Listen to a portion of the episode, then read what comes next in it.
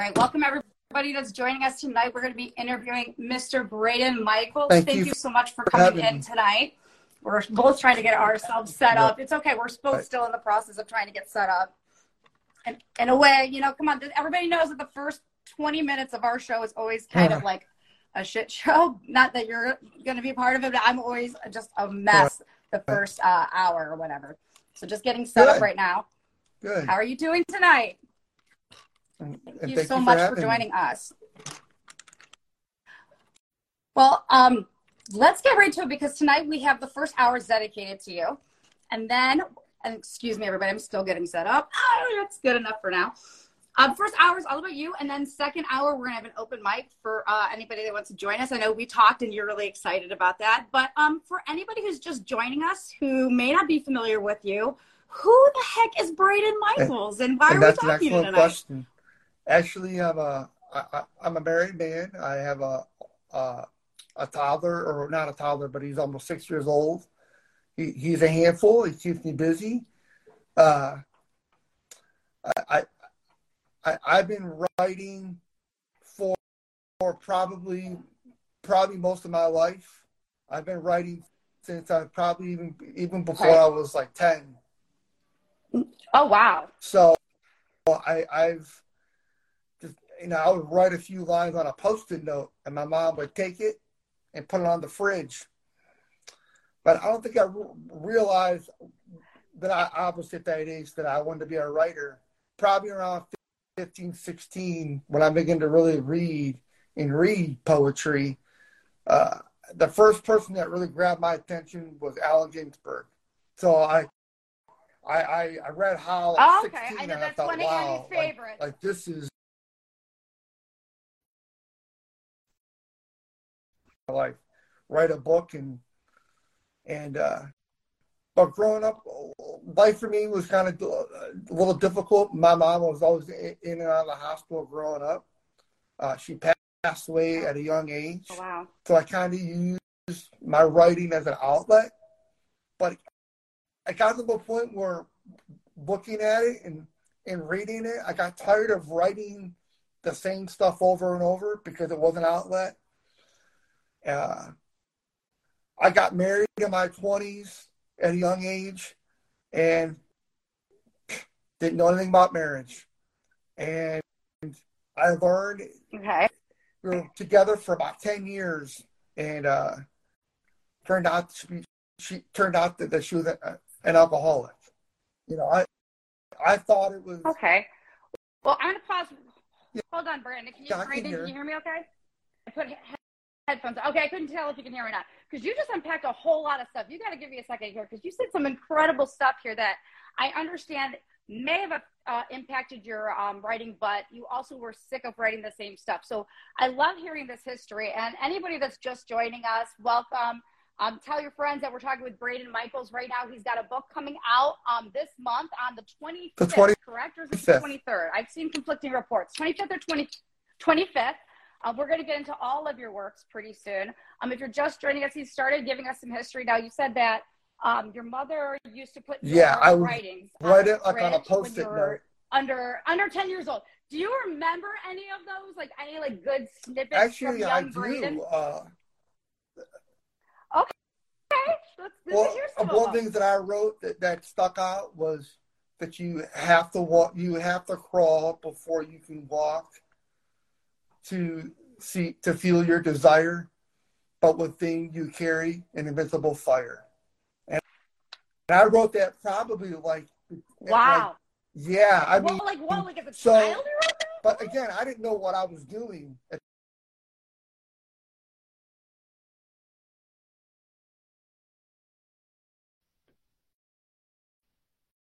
me it took me years to discover like i'm a writer i just didn't know it as a child and through my teens And you learned that as a teenager? Like what? Like was that a high school class? Was it just like being a teenager and putting some poetry together?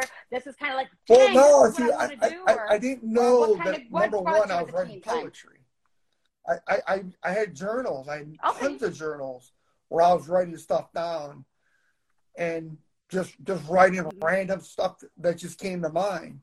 So as I got older, I kind of repressed that and didn't share that with too many people.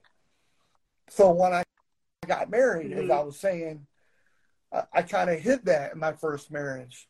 I wrote, but, but I didn't really share it with too many people that this is what I want to do. So before my first marriage ended, I volunteered to go to therapy. Mm-hmm. I knew I needed it. Something okay. about me didn't feel right. Something about something about my marriage didn't didn't feel right. Lots of aspects just were wrong. I I saw myself growing, and again, I was with an alcoholic where mm-hmm. she didn't recognize there was a problem. Right. And uh, so that must have been very tough. So how so is this this is was a marriage that didn't go all the way through. So how long did that? Well, I, um, I was for? with her for um, all together like, about ten years. So I got divorced in mm-hmm. my 30s, like roughly like 32, 33. I got remarried. Okay. Like a year, maybe two years later, and to the person to a person that is was the opposite of my first wife. Like I made sure I found somebody that everything we did did not revolve around a drink. And so so like a, a complete right, straight right. edge. So your current lo- uh, love of your life is the, a complete straight edge, and you've learned from your yeah. previous relationship. Is that but what I'm hearing from divorced, you, of Braeden? I told and, myself, I'm okay. Mm-hmm. I'm going to start doing things that I want to do because most of my marriage, my first marriage, I did a lot of stuff for for my spouse. Nothing was ever for me. I was married to someone that was very domineering and very controlling. So once I got out of that, mm. now I'm not, now I'm in a marriage where I, I want to say I, I'm more dominating or controlling, but there's more balance and there's more of an open discussion about topics. So mm-hmm. Uh, Interesting. I, so you share your work with her currently? Like, does she well, kind of is she a first reader? you say that. uh, I shared my work with her situation? very early on mm-hmm. when we started dating.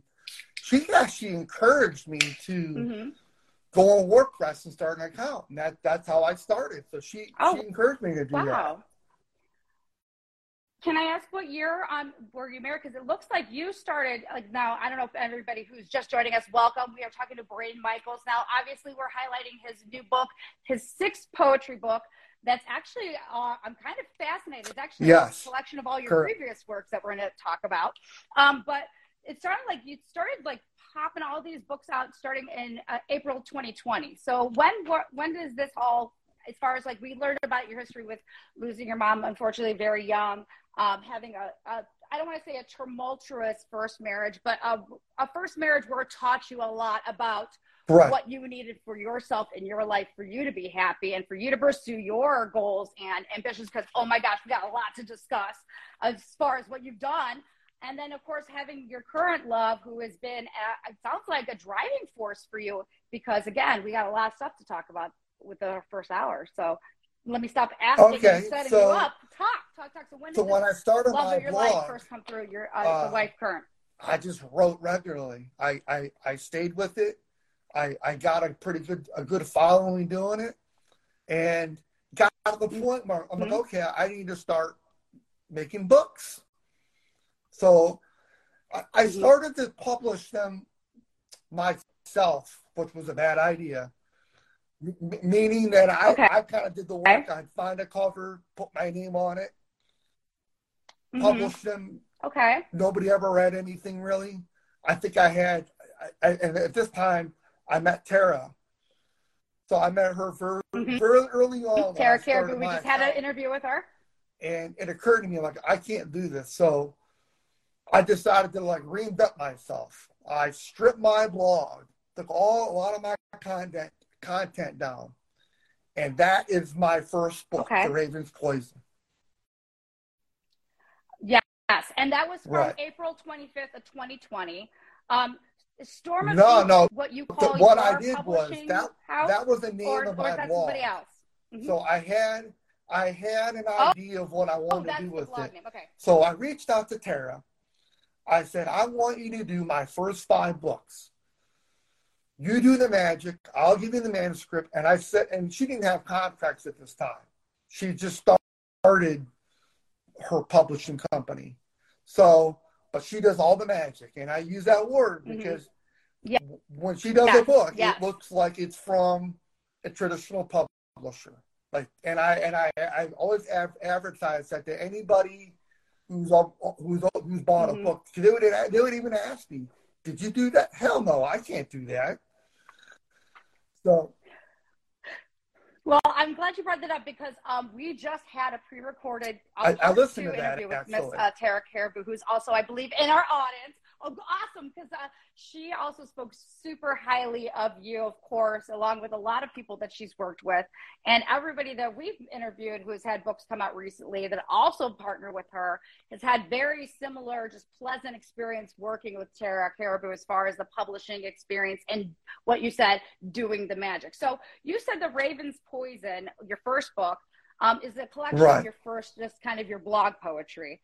Um, also under your description, it's really uh, designated as part of like a human condition. So it's kind of like your setup of that book about just human condition poetry, or just yeah, things you felt. It's a blend of my marriage like, that came out, broken up in sections of of people and patterns. Mm-hmm, people mm-hmm. have that good and bad habits.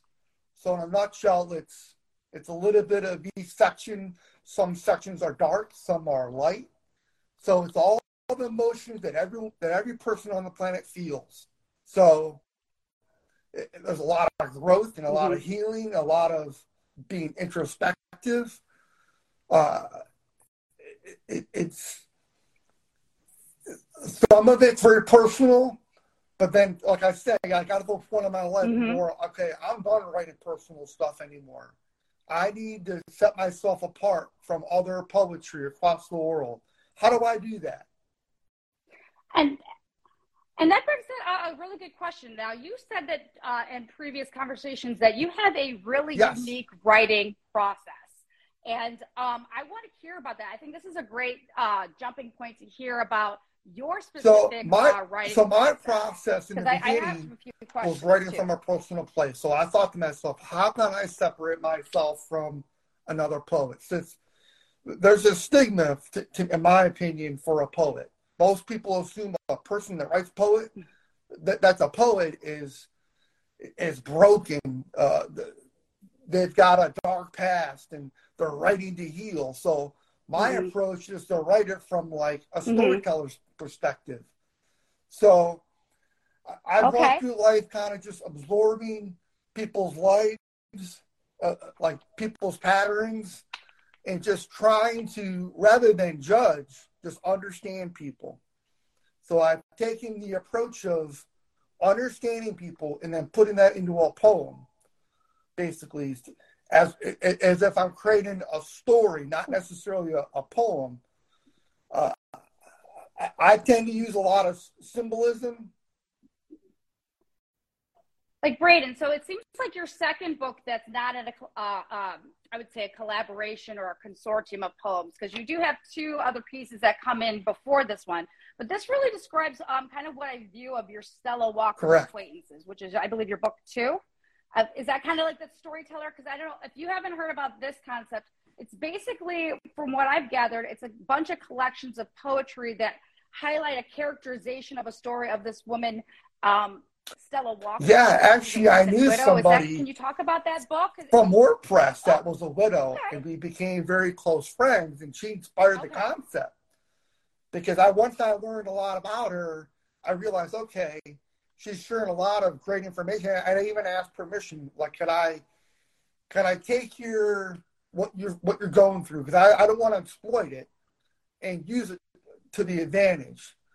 So I came up with characters, to your point, of people you come across that mold and shape your life, good and bad. So it starts out with kind of somewhat of a prologue, and then and then she runs in, the different people, characters, and it's you kind of see how the, the collection evolves, and she kind of finds herself in the end. She's not as broken anymore. She she finds herself basically at the end of the book and sees sees the beauty of wow. what she had her you know what she had but at the same time seeing the beauty of of herself so that's incredible of a concept and you get that through the whole um, and now this book that you had the i have that it's like 101 pages so that's through the whole 101 Correct. journey that's what we're going to gather through that second book and that's your second creation and again that really really speaks to you that concept of your writing style which you said it may be not right. necessarily from my personal place it's a characterization of a lot of other real human experiences whether it's real or potential uh, i like to call it exaggerated uh, like reality or exaggerated yeah. fictitious you know not all real life is exciting but i just want to say poetry junkie 85 shout out they, they love you think you are a fantastic well, writer so I, you're just really that. giving some great uh, feedback for our audience tonight so thank you um, so then your third book and then we'll talk about uh, ones where you put because i'm hoping that we go into more of your actual work tonight before we get into the second hour but so your third book again, kind of going with this concept here of more of a conceptualized writing style is Unpaved Crossroads. Right. And this is July 2021. Um, and this is based off of Robert's Frost, The Road Not Taken, as far yeah, as like the I, concept. Can you talk about yeah, this whole Yeah, thing? I thought about that. Friends of yours I thought about that poem. His, his six books coming out. And, and, this is book three. At the time mm-hmm. when I was doing my blog, I thought, you know what, I want some made up road made up road names. So initially I I put a, a, post on WordPress and I said, I want, I want followers to give me a name of a road and I'm going to put a story to it. But the really underlying message of the entire book is that your choices or lack of choices that you make uh, uh, are going to put you in a place.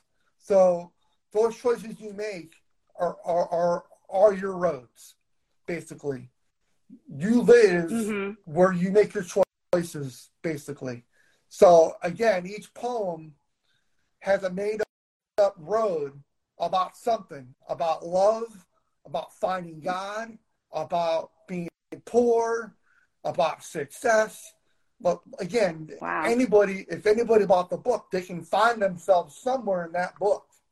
And I actually dedicated it, it to my son because when he gets older, I want him to realize that no matter whatever choices you make, whether I like them or not, this is your path. and I'm going to respect it and love you no matter what.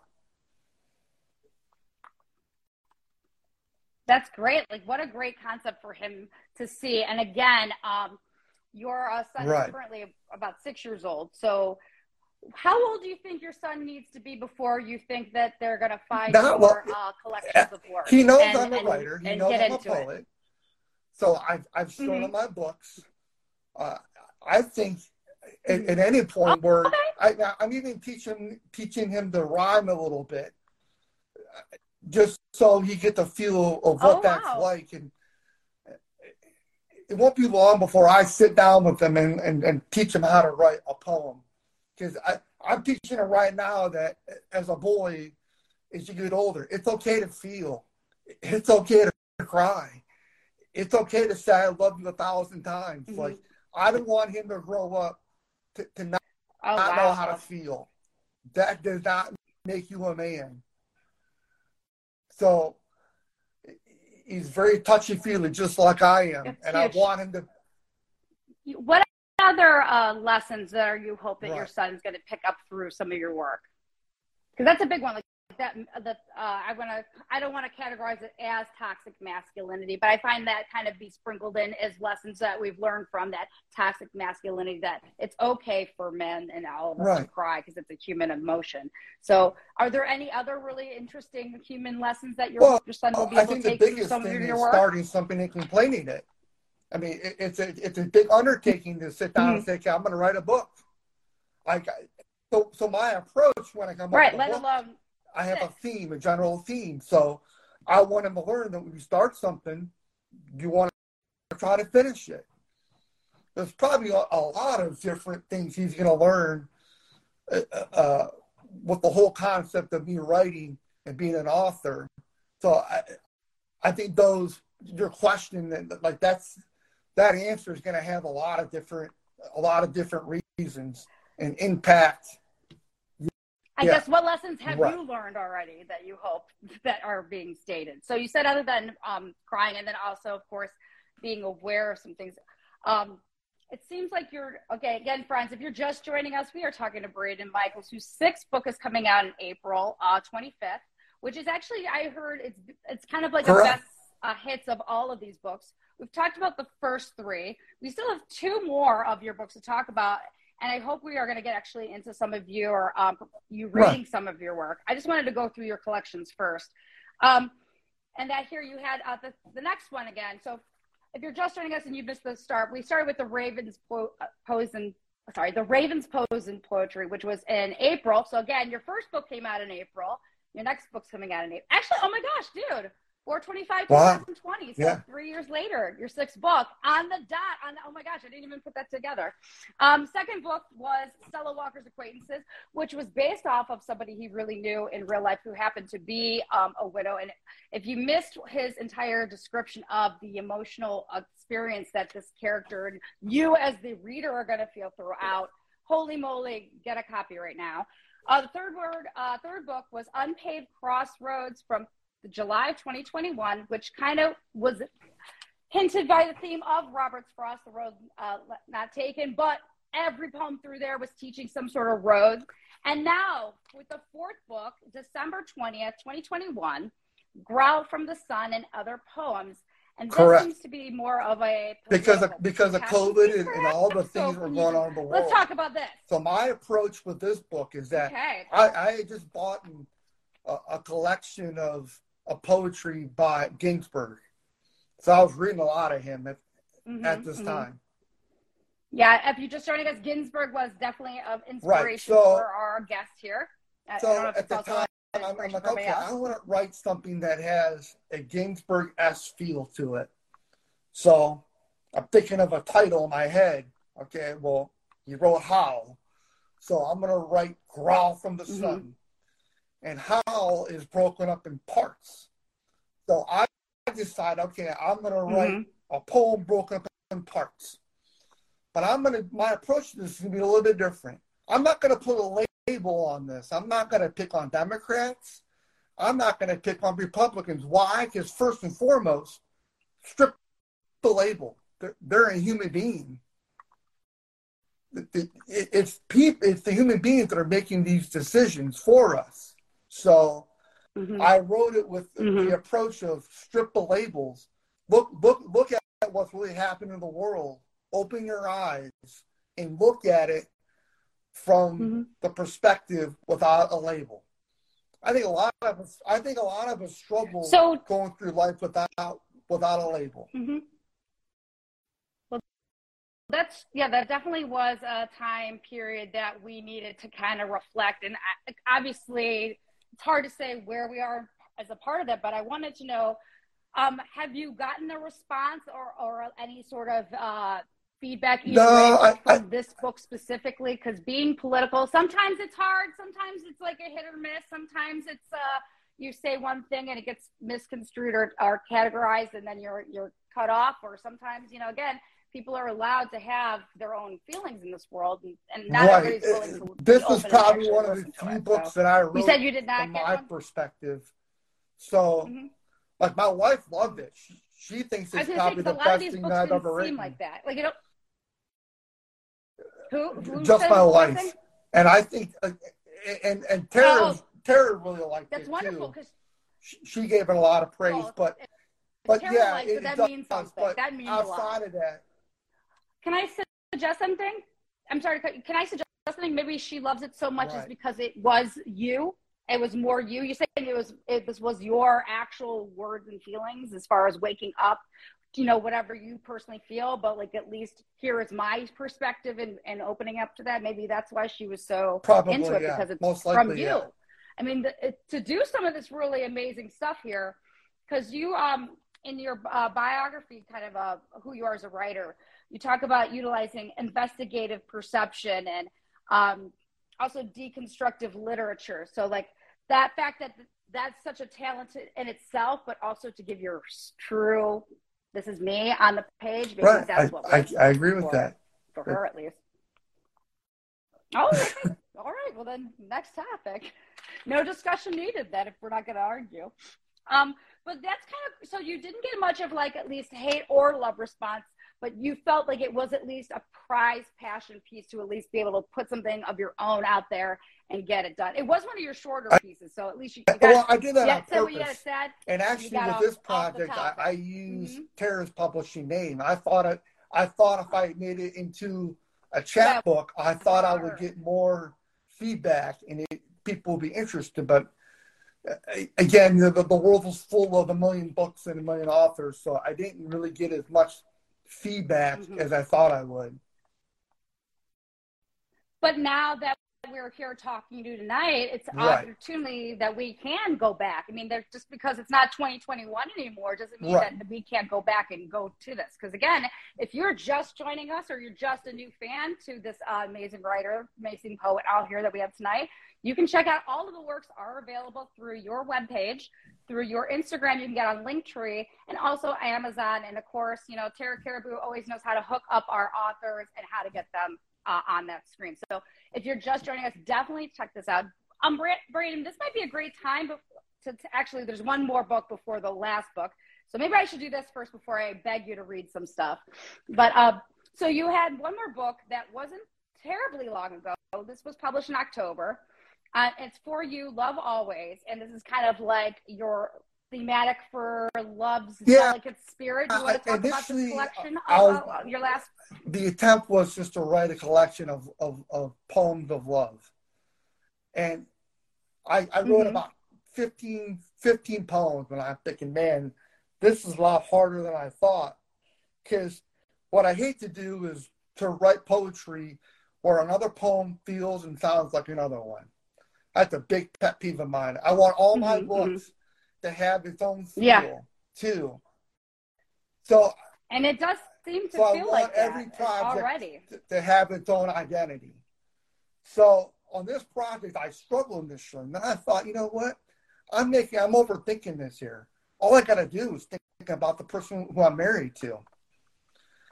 Then I made it more personable, and actually, I, I dedicated this book to my wife actually, and gave this to her for our, our anniversary. Once I got past the 20 page mark, the rest of it was That's easy beautiful. to write. Wonderful. Wow. It, Oh, yeah, it- it was wonderful. Is it on um, October? It, it what, oh, was what's the anniversary? Is it let's see October 18th or? that or- was a a, a nine year anniversary. So this year will actually be ten. You, wow. Oh, What's your wedding anniversary? Yeah. Is that on the October wedding 18th? anniversary Or no, is October nineteenth. Oh, okay. Okay, so it just happened to come Yeah. out the night before. That's beautiful. So October 19th, that was, and last year was your ninth. So you're actually Yeah, going to be hitting the 10 years coming up this October. So 10 Yeah. years going on Yeah. 100, though. It seems like she's such a support. Other than her supporting um, your work, uh, what else does she do that just really uh, gets your spirits going? Because I, I know that you dedicated a whole book to her, and you said after page 20, and it's a 99 page uh, collection here, you just flowed right out of you. So, what else about uh, that lovely Well, uh, lady of yours? So one of the first things that really Anything- struck out to me when we met is she works in the medical field. So she really cares about just people overall. Oh, wow. She's always willing to help, you know, friends, people, strangers. Uh, but in my marriage, to me, she's like the glue. You know, Uh, she just does so much, and I- I'm always amazed by what she does for me. The cooking, you know, the, the cleaning part we both kind of do, but hmm she's always willing to, you know, come weekend is, is tell me what you want to eat. I'll, I'll make it. So I, I'm always, I'm always just Wow. impressed and I'm always, and I always show gratitude to be grateful for what she makes. So I, I, I'm just always impressed by, by her so lovely. Wow. to do all the stuff that she does and, and Mhm. work a job and take care of a child. So Braeden, can I share? Um, a friend of mine, her brother recently got um, ma- engaged, and your story about your wife just seems to ro- Yeah, resonate with me with the story. Do you mind if I share this real quick? I feel it it's, feels like the same kind of romanticism, but like it, it's actually. I, I chuckle at it, but it's really deep and actually very sweet. And it really, I, I think, is an essence of what true love is. Anyways, her brother recently got engaged, and I hope they're okay with me sharing the story. Um, because uh, what they he wanted to do is she got him tickets to the Taylor Swift concert, which was a big deal because you know the whole situation with Ticketmaster. But this woman that he is now engaged to uh, went out of her way, spent the money to get the tickets before they couldn't get them, and he wanted to propose to her there, but he could not wait. So I guess uh, last week uh, he comes home or she comes home from work and he goes, "Would you like to go grocery shopping with me?" And she goes, "Of course, yeah." And he goes, "Good, because I want to oh. go grocery shopping with you for the rest yeah. of my life. Will you marry me?" So I laugh at that because if anybody were to ask me if I want to go grocery yeah, shopping, yeah. I'd tell them go fuck off because I want to. I hate grocery shopping, but it's again, it's like the little things and appreciating doing the most mundane tasks together is that's how you know that that's that person for you. So that's why i want to thank you for letting me share that. That just really resonated that whole connection. So i can see that your wife is just so wonderful for you. And of course you know you have this beautiful family. So this comes to our last we, while we're here while we're talking to you um, is that Braeden you have a sixth book now coming up a sixth book. Welcome if you're just joining us. We are talking to Braeden Michaels, and he has a sixth poetry book. We went through the journey of all five, and this is called Between the Verses and the Ink, Volume One, um, which is a collection from all of your five books. So, how is this book also going to have its own unique theme? I think it kind of reminds me of like a, a like a CD almost because it's got all the best hits. Or can you talk about what your thoughts were why this book? Why now? well, the first thing I thought if someone if someone were to buy this today, you know, when it comes out, someone's going to get the mm-hmm. variety. Mm-hmm. Someone's going to get the, the, feel of each book.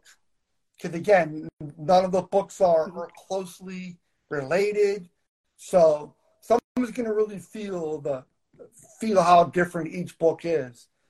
So if someone's reading it from, and you go to each section and, and, and, and you're reading, again, most people are going to find themselves in this book somewhere. Emotionally, you know, experiences, mm-hmm. you know, just all the above. So I my goal is every five Yes, because you have that whole human condition. I'm sorry, because you have the whole human condition. We also have the experience of a character who had been newly widowed and her whole life experience and emotional journey. We also have everybody has their own roads not taken. We also have a political and a love right. collection. So we are going to get a whole bunch of different things all in this one jam-packed situation. So continue on. What, what else? Well, that that's probably the biggest thing is on? that someone's going to get a good variety. So if they're really liking one section better, then they can just go out and get the and get that book. But I mean, that's what someone's really going to get. They're going to get the the full variety of flavors of how I write. So again, since my approach, I think it. Oh gosh, I like unique. how you said Someone's going to see how different and, and unique it is. So you talked about how your style is different as far as it's not necessarily this is me trying right. to heal from my own daily grinding experience. This is a uh, I, I want to use the terminology that I believe that is from you. Uh, it was a a deconstructive literature that also ha- is dwelling on the concept of the investigative perception and the, penetrating rationale of like what's going on with different types of experiences throughout the world. Um, we're going to get that. We're going to get that essence through that book. But as far as like time to task, so how, I mean, we're talking about six books is books. I just said books is, I just made up a word. I'm so sorry, everybody. But we're also only talking about between only about like two and a half years We've put all this stuff out. So let's talk about how long does it take for you to write a piece or let alone a well first of, of all amazingly i do 80% of my writing from my phone 20% oh, of it is done on the computer really that, because since i'm a family man that's, that's i don't have plenty of time so to sit in front of a mm-hmm. computer so what i do is I, I test myself I come up with a theme in my head and say, okay, I, I want roughly 100, 100, maybe 120 page book. So I have a little app on my phone and I start writing. So, so by the end of the end of the mm-hmm. day, What's the name Uh, of the I, app? well, I use Google asking? Keeps, is what I use. So I, I, I Oh, pen it, Google Keeps. Okay. start writing, pen another one, and then, then I color code them. Mhm. So that I know what, what poems belong to each Okay. project. So, so once I, Oh, wow. yeah, so once I color code many them, projects once I get to about time. 10, 15, I ask myself, okay, can I come up with a hundred more just like this? So before I go I before I go buy a cover, I, I test myself to see if Mhm. I can make this into a full book, a full project, and I and I post them on Oh, wow. Instagram or WordPress to get some feedback. That feedback gives me some direction. Okay, I can I can really make this into a book. As I've and I told this to Tara numerous times, my brain doesn't shut Mhm. off. I come up with ideas and any time of the day. I, I wake up with in the morning, at night, with phrases in my head and say, "That's a poem. Like that's a title." Because one thing that I that I commonly do is that I try to make my titles to be unique. When someone's going through the feed, I want my titles to stand out. Mhm. When you come up with something very generic, doesn't stand out. I come up with titles something like "Coughing up a I can- smirk," like that's so unusual.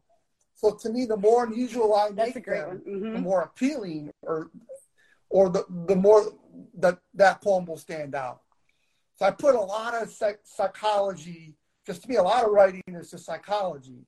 So Oh, I, I just connect the dots, and I just put a lot of uh, I put a lot of thought into it before I say, okay, now I'm going to take on a project. So to answer your question, it roughly takes me probably three to four months to probably write write a book, and then to compile it and send it to Tara and say, do your magic. Do your magic. And talk about Well- that do your magic part. What does that mean? You, she just comes up with everything. Because again, she's incredible. Uh, if you have, I know you said you listened to it, but if anybody out there did not get a chance to listen to part two, she really talks about the importance of publishers. and, Uh, if you're not shopping around, if you're not careful, they might not actually know what the actual format Right. is required by the, you know, the Library of Congress, and that's important. Like that small stuff is super important. Um, as as much as we enjoy that, uh, you know, poetry has no rules. Uh, some Right. of these things actually we have to follow as far as making sure we follow those Well, kinds of things. So that's is that what you mean, I mean, refer to when you talk about like doing the one magic? reason or- I chose her in the beginning because I bought one of her. I bought her first book, and I thought, wow, like this is how a book Uh-huh. should, should look. And so again, I approached her. I'm like, okay, I want you to do you to do my five, do my first five books. So her magic is reading it, glancing through it, and saying, okay, I want to make it look like this because she she she does that based on the on the feel of the project. So the magic is how she formats it, or the art she's going to put inside there, or how's she going to separate the sections. That's her magic. For the most part, I I, I, I- I have a site That's where I get my uh, covers from. So Okay. I, I What- get my do you mind I sharing get my that? Can covers from to bookcoverzone.com. bookcoverzone.com because uh, I like any resources for people out there because a few of our guests have been people who have either utilized other people in the community to do covers for them, and then some people also it, are people who are promoting their own work. I, uh, one of our interviews, Cece, uh, mentioned that she does covers for books, but you are. Can you say the Uh, uh, resource again? Though, for our bookcover people out there that are interested in bookcoverzone.com. potentially look- Correct. Bookcoverzone.com. And it's And Well, uh, one, they have a you like? Section. easy to use.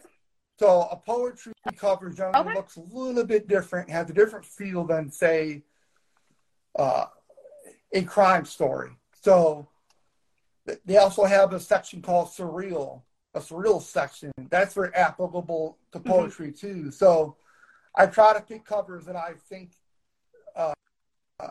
would be a great fit for a project. So sometimes I'll even go on there and ask myself, okay, what can I do with that cover? Like I love this cover.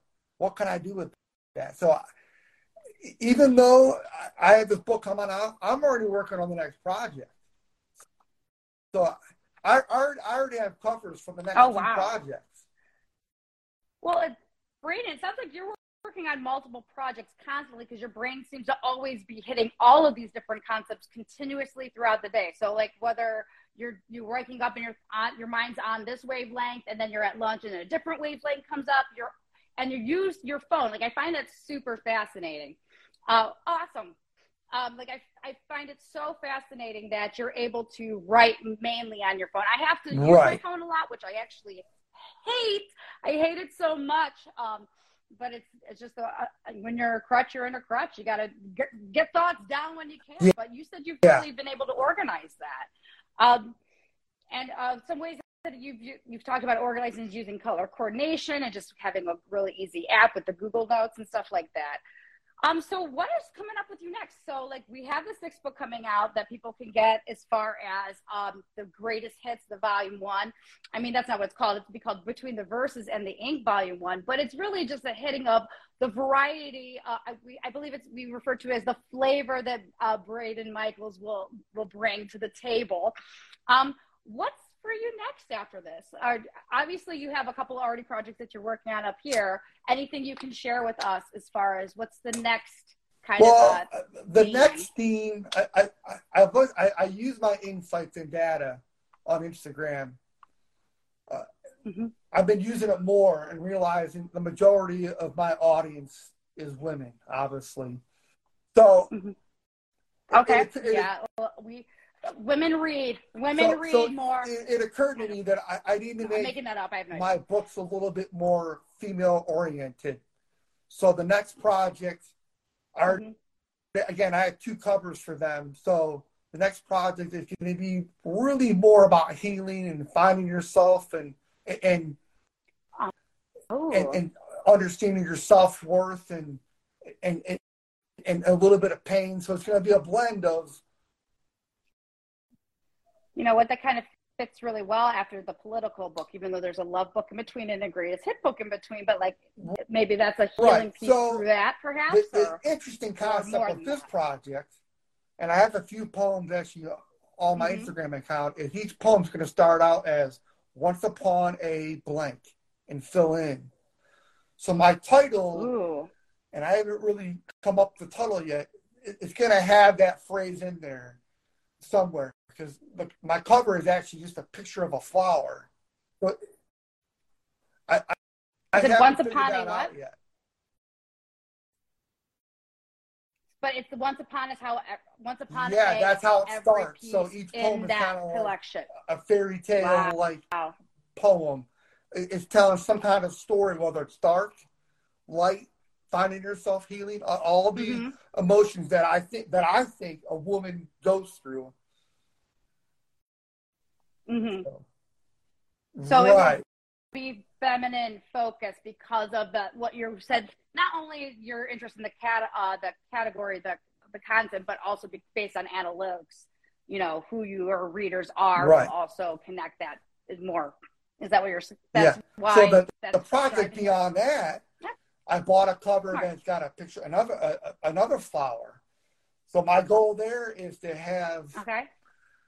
every poem have a type of flower in the title. A marigold, a, a you know a rose. Ooh. So every flower is going to have, or every poem is going to have a type of flower in, in the a title. rhododendron and a philodendron. so again, I I come up with a theme for a project and I just roll with it. Absolutely. I think we've we've kept our audience on edge long enough. We need to hear some poetry from you. Do you have anything? Yeah, I have- I have The the Raven's Poison in front of me. us? And I I even even chose a Awesome. poem So because I had there's a the story book. behind it here. Ooh, okay. Yeah, sorry everybody for making you wait so long, but the conversation just had to happen. We got to get the Right. background before we get So, the power. This is from the Raven's Poison. This is called Under a Bloodshot Moon. Between the blackouts and the vertigo, slurred discussions evaporate in the smog. Excuses and cursed words creep in. Empty words reside at the bottom. Even the bloodshot moon cries.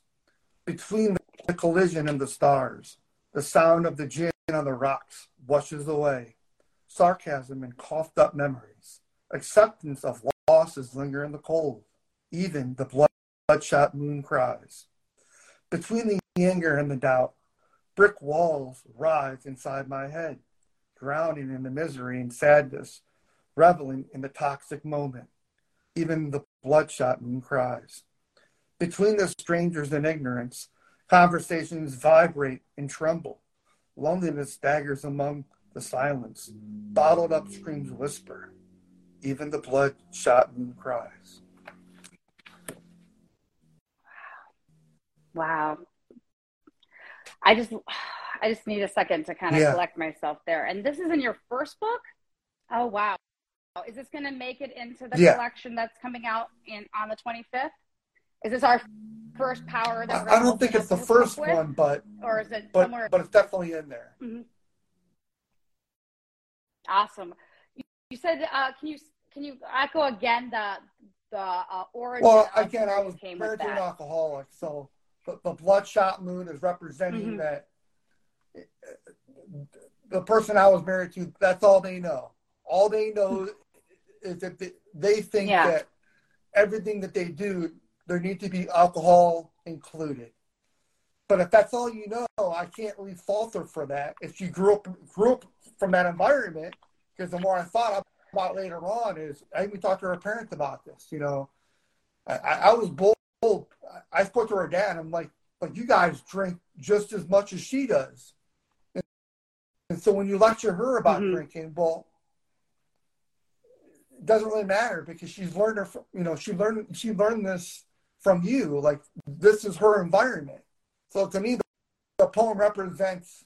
It's kind of hard to change when the people around you are just like you. Mm-hmm. You, can't really change that. You'd have to change your Absolutely. whole your entire environment, and that, that's not really that's not really possible. So the sad part, the, the sad part about this, it's after not, I got divorced, within a year, she she killed herself. She left her daughter oh, wow. behind. So, I mean, her daughter at the time was only like, like ten or eleven. That's tough.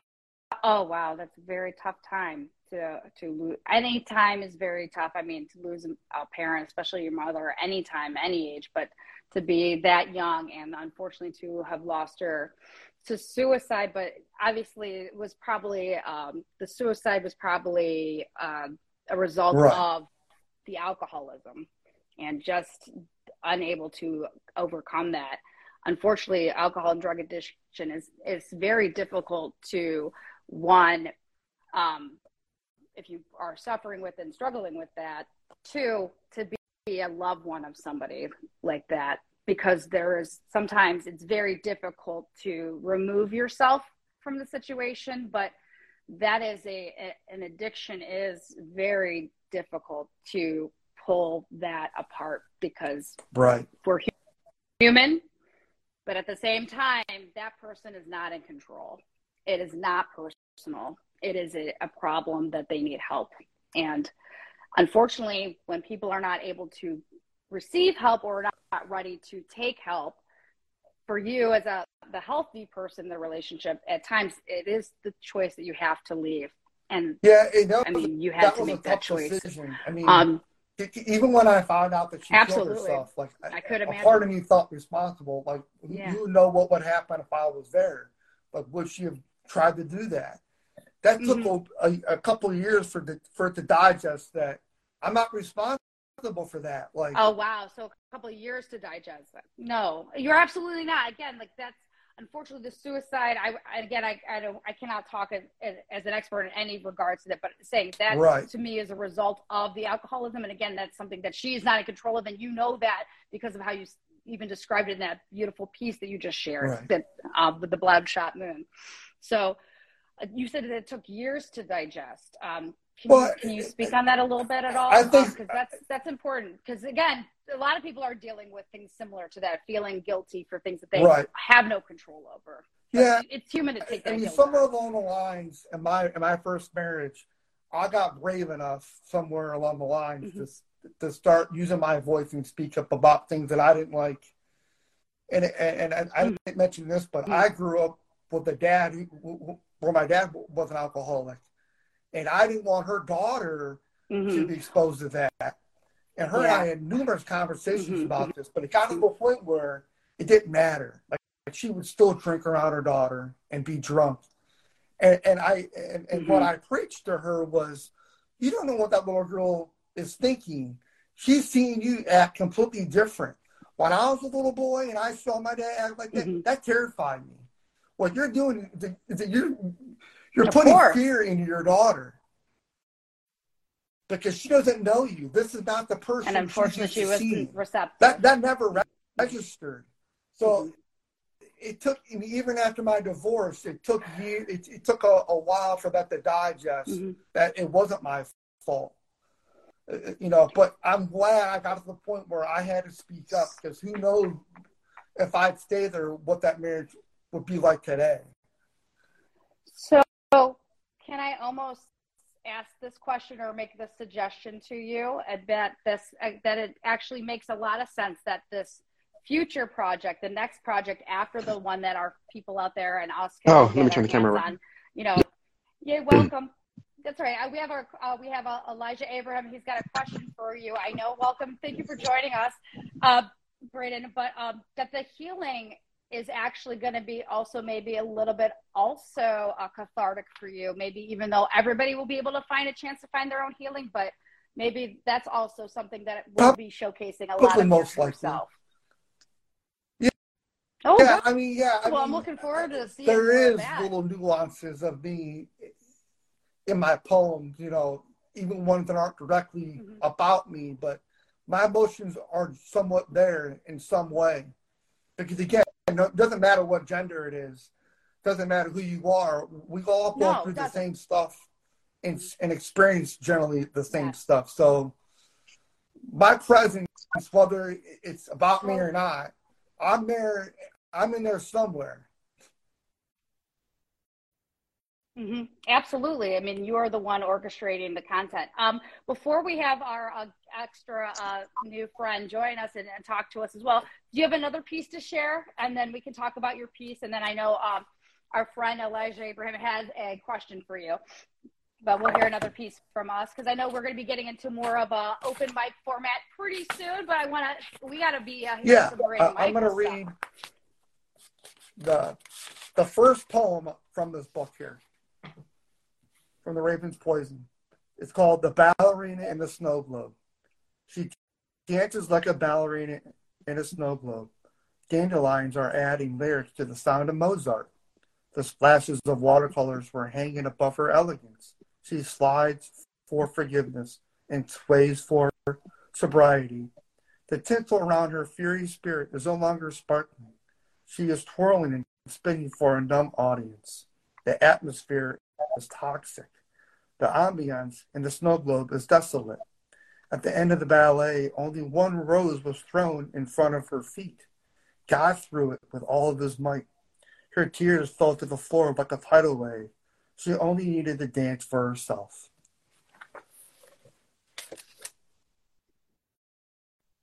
Wow, she only needed to dance for herself. I, I also heard another kind of uh, echoing of that uh, familiar uh, muse of yours um, Yeah. throughout this. Is that correct?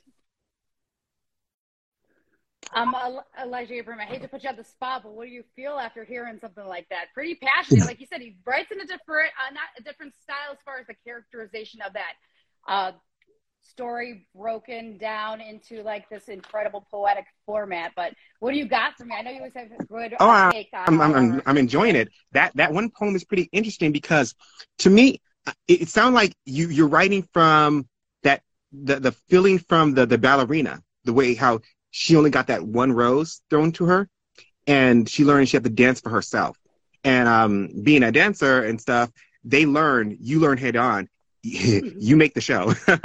it's not about anybody else. You have to do your part and that's what it's that's the key thing is and how do you how do you come up with the um the concept do you do you like just basically embodies the idea of somebody else when you come up with that or does it just comes to you as in you have like a vision and then you just wrote what you feel I'm, that's what i'm kind of curious about Yeah, it's more of just a concept. I just take the, the concept, okay, I'm right. I'm going to write about somebody that's broken, that's going to find herself.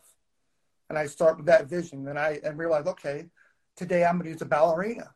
So I'm going to find a way to incorporate the imagery that I want that she's dancing, and then realizing, to your point, what what you just explained, that really she's dancing for her. She doesn't need to impress the world. She doesn't need to, to dance for a million of people. As long as she enjoys what she's doing, that's all that really matters at, at the end of the day. So it's, it's Okay. a lot of my poetry is very very concept oriented. It's a matter. It's just taking an taking an idea and just adding imagery to it. Okay. Okay, so, so you you don't like to meet a ballerina or meet the people and then you like get a feel for them and then you just incorporate what you learned from them into your writing. Right. You just come up with it yourself. Right. Exactly. Wow. so how'd you get the name Braeden? That that spelling of your That's name. That's pretty- pretty, interesting. Your parents gave you that name Yeah. because it's unique. Actually, it's a pseudonym. Actually, She said that. so Oh my gosh, no so that is my son's No first way. name. That sorry, this was a question we, we talked behind the scenes about, and I said, oh, it's probably uh, some sort of like Irish, So- Scottish um, origin. Yeah, but, so hey, that- you never know. that is Could my be son's never first know. And Mike Michael is my middle name Yeah, in real just- life. So I just Now, Braeden Yes. is your son's name, you said? So where, where did you come up with the spelling for your son's name then? it's the Gaelic version of it of Braeden. Gaelic. I'm Irish, so that's how I came up with that. Sorry, uh, Brady, uh, Brady, I don't mean to like scream in your ear, but um, in our conversation, it said your heritage or made up name, and I was right on both. Sorry, I just had to be silly That's about it. But um, we got to hear um, before we wrap up, kind of like the first hour together, where I, we want to hear one more. Uh, I definitely want you to open the mic, uh, open mic night tonight, Braeden, with another piece. We'll start the open mic with you performing something else from you.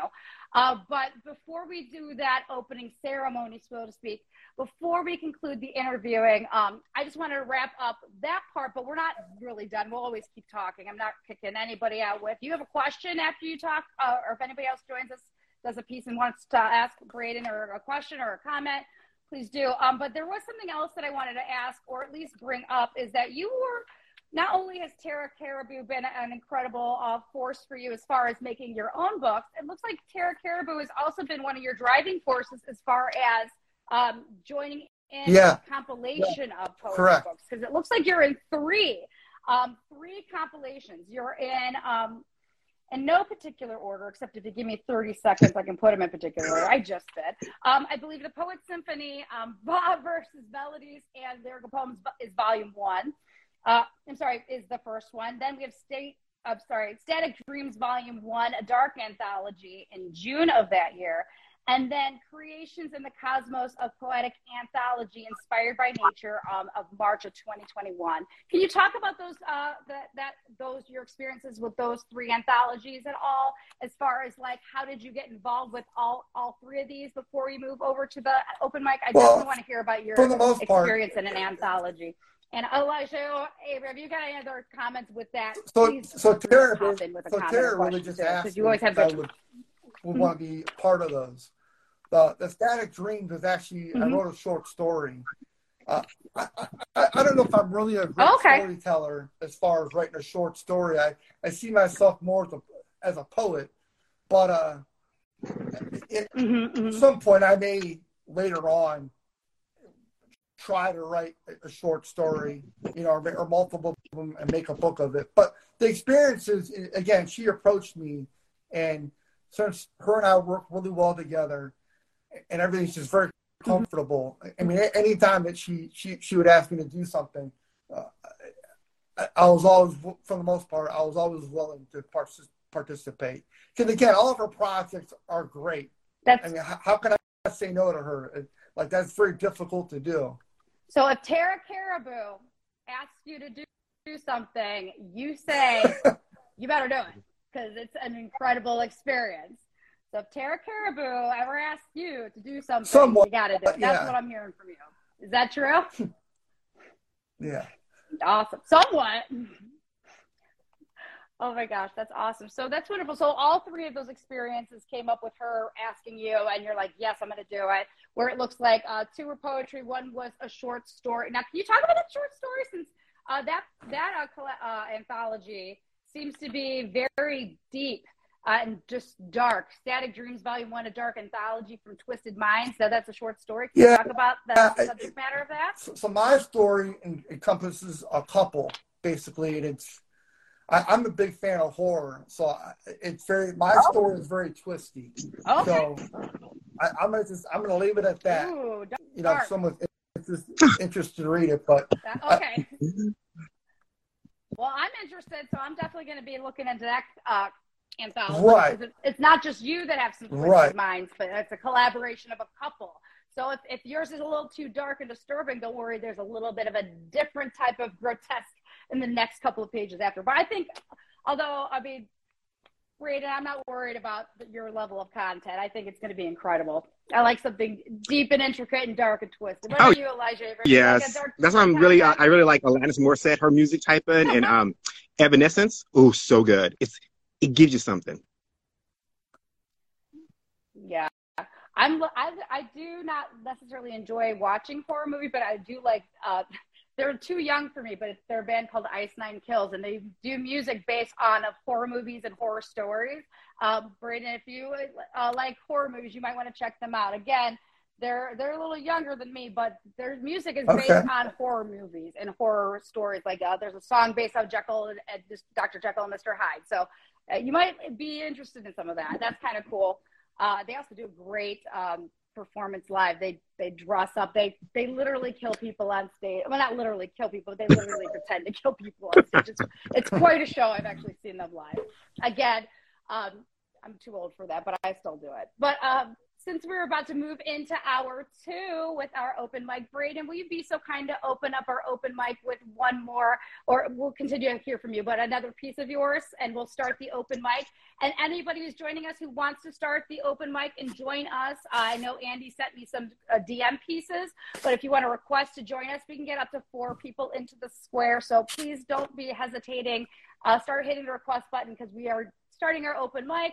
Our open mic is starting now, and Braeden's going to open it with a amazing I- I'm Braeden, how will you be opening it? open tonight? it with a uh, a poem from my first book. But this one, this poem is going to be about lust. Okay, we're going to start it off. So it's called. Sugar Okay. Fascination. I've undressed your kindness and taste the sweet tea. I've undressed your words and swallow your charm. I've undressed your candor and stepped into your confidence.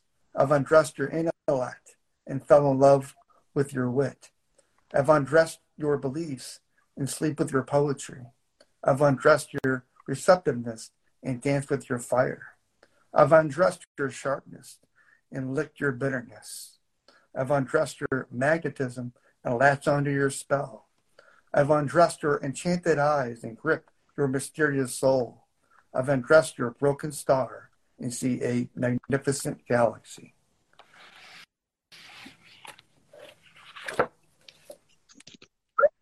Woo! Let's start. off Sounds like a, a, re- right. on re- a reveal. Can you?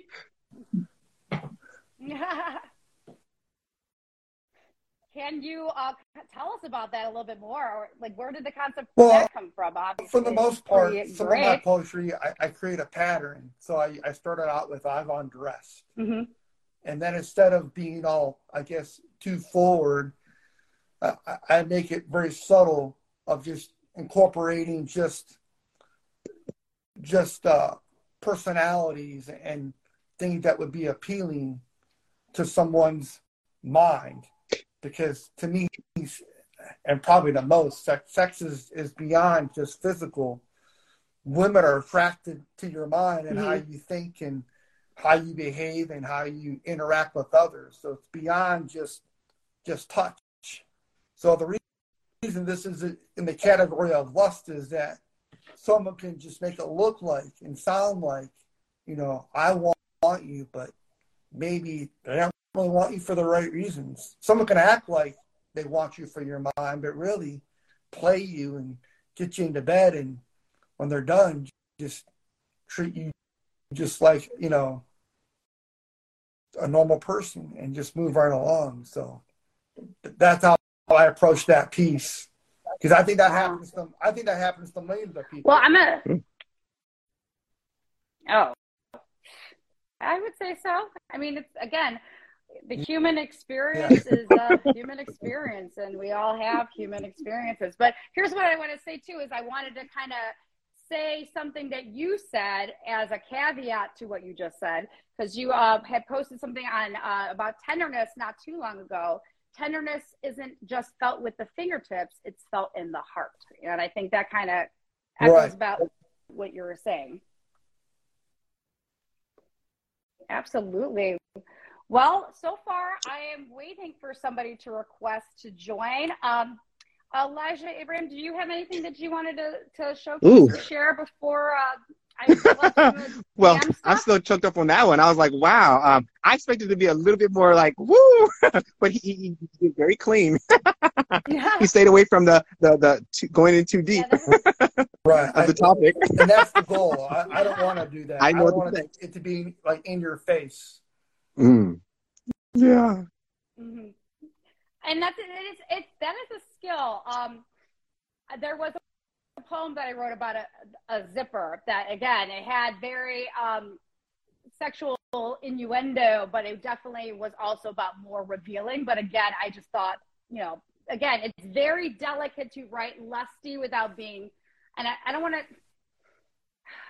I don't want to. I got to use the right word because there's nothing wrong with smut, but lusty without smutty. You know, it's to be because again, you want to be refined with it. You know, it's about trying to Shakespeare, you know, Shakespeareanize it. You know, the beast with two backs. Kind of see if you can sneak it in where we're reading about in high school. You know, the kids have no idea how horrible what they're reading. You remember like that? that like chin goes up and chin goes down. Again, um, and we're like, what?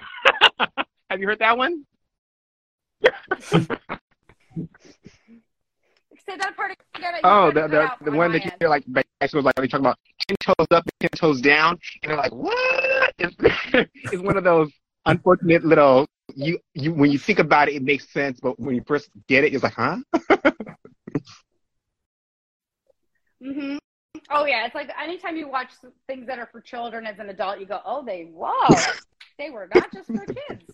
So funny that I didn't see that in the first place it's funny how the mind is. Again, uh, welcome everybody. Now we're here uh, without being cross, without being raunchy. Raunchy, yeah. Lustful without raunch. Like again, it's I find it to be a skill, a very a very interesting skill.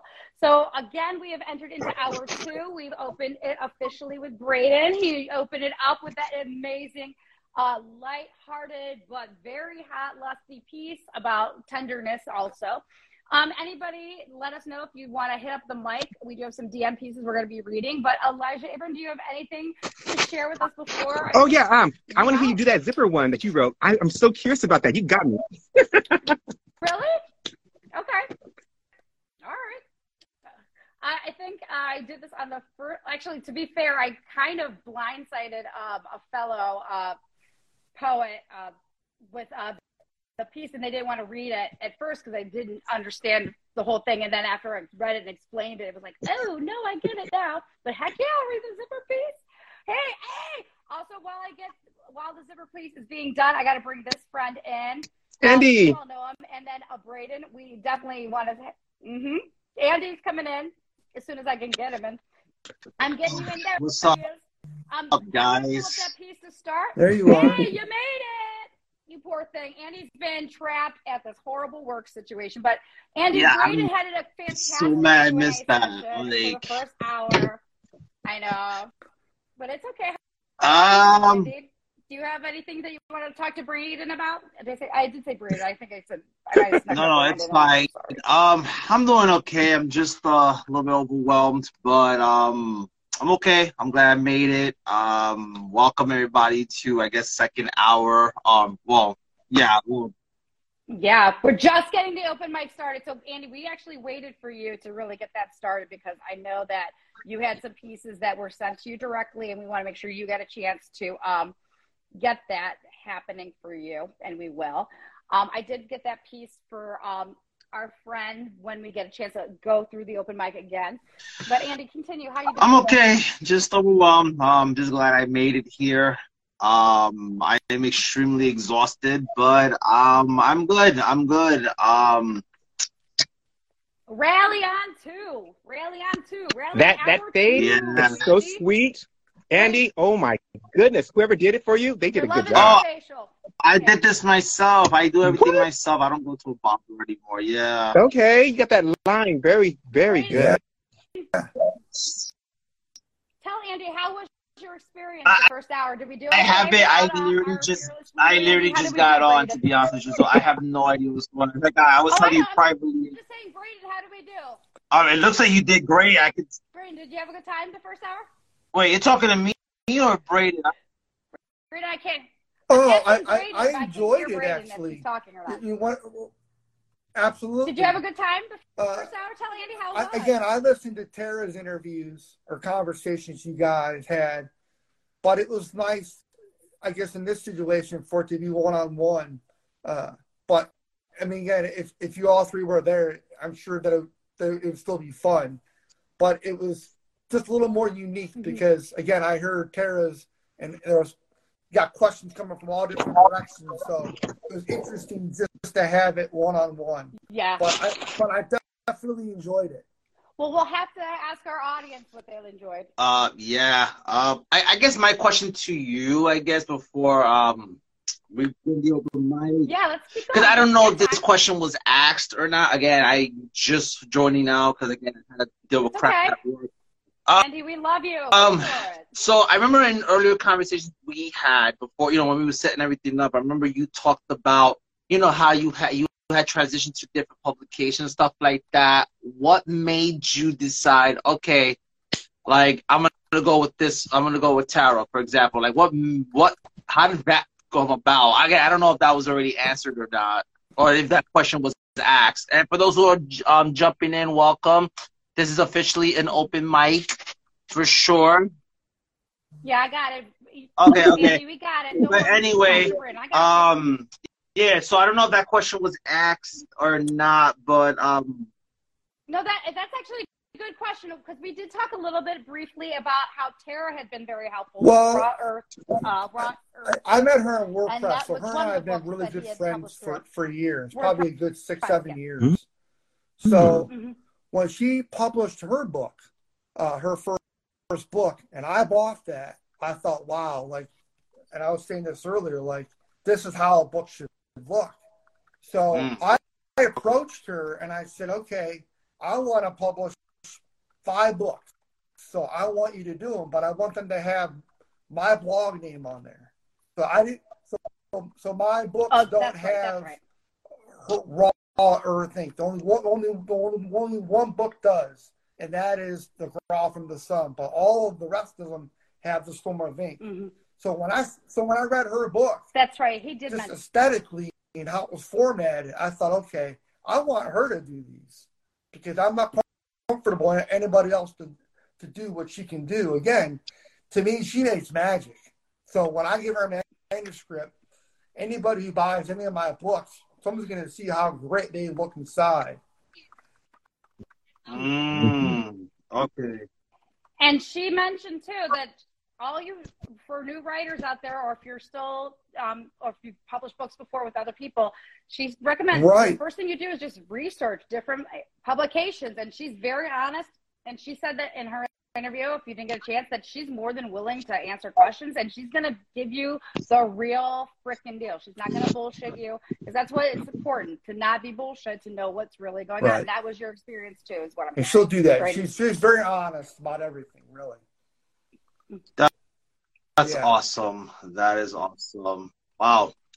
And that's what. So basically, Oh, so wow. So so basically, this is like a remastered, basically, right? Um, pretty much is what this is. So pretty much.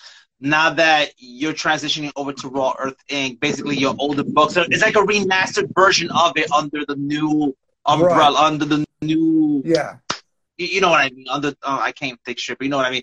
Pretty much, it's like when they remaster a new CD or whatever. So it's pretty much what that is, right? It's Right. like it's under the new publication, like how music, okay, it's remastered under a different record label now. So that's pretty much Yeah. what that is, right?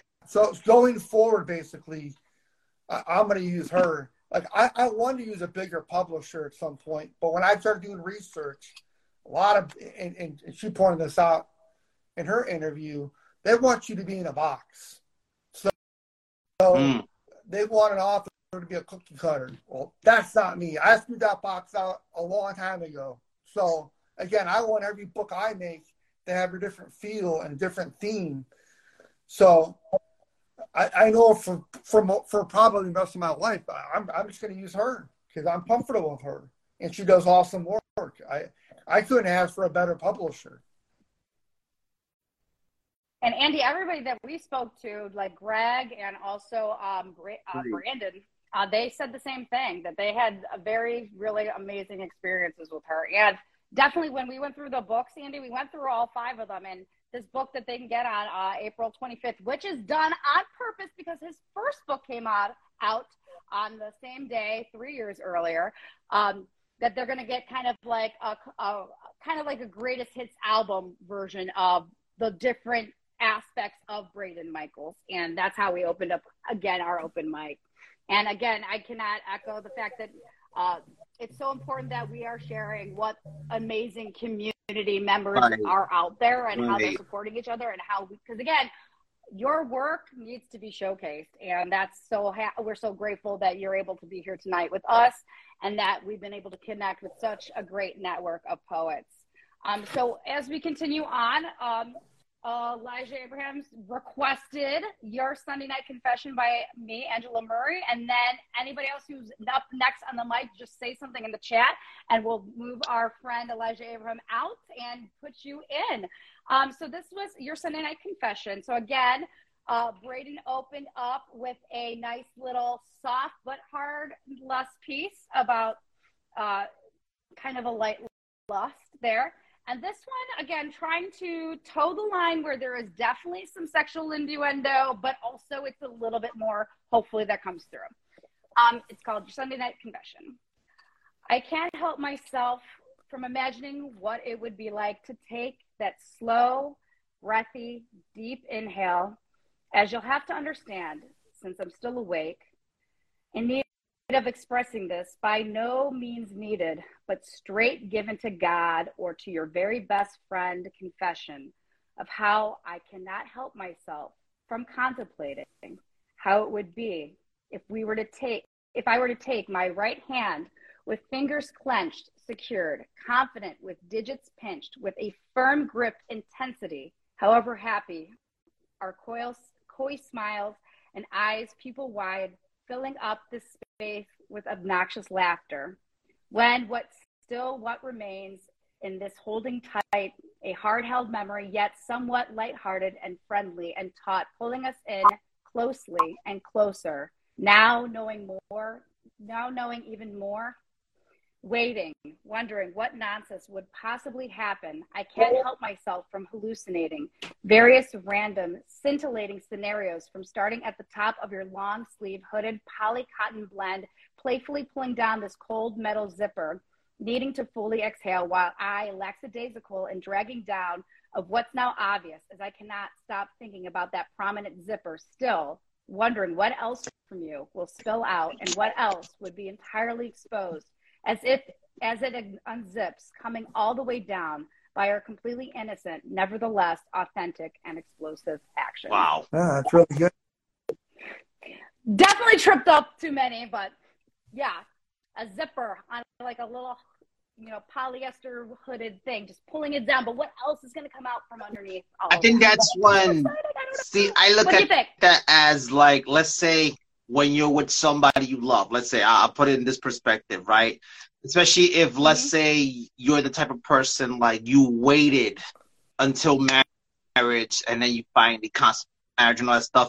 I Mhm. look at that, okay, look, I'm trusting you with this part of me that I've never shown anyone else before. This is a vulnerability part of me that's like the minute I open the zipper, you're gonna see things, you're gonna learn things, and we're gonna have energy about each other that we've never experienced before. This is gonna be a different thing. I hope you're ready and I hope you understand that, hey, listen, you're going to see everything about me that no one else has ever seen because now we're being together, we're married together. Because they say marriage, you know, with the whole paper thing, but I look at it as, you know, at the end of the day, you know, once you have sex with someone, especially if it's like someone you love, you're technically married in spirit, if that right. makes sense. Absolutely. And it's like a whole it's like a bond that only you and your significant other will only understand.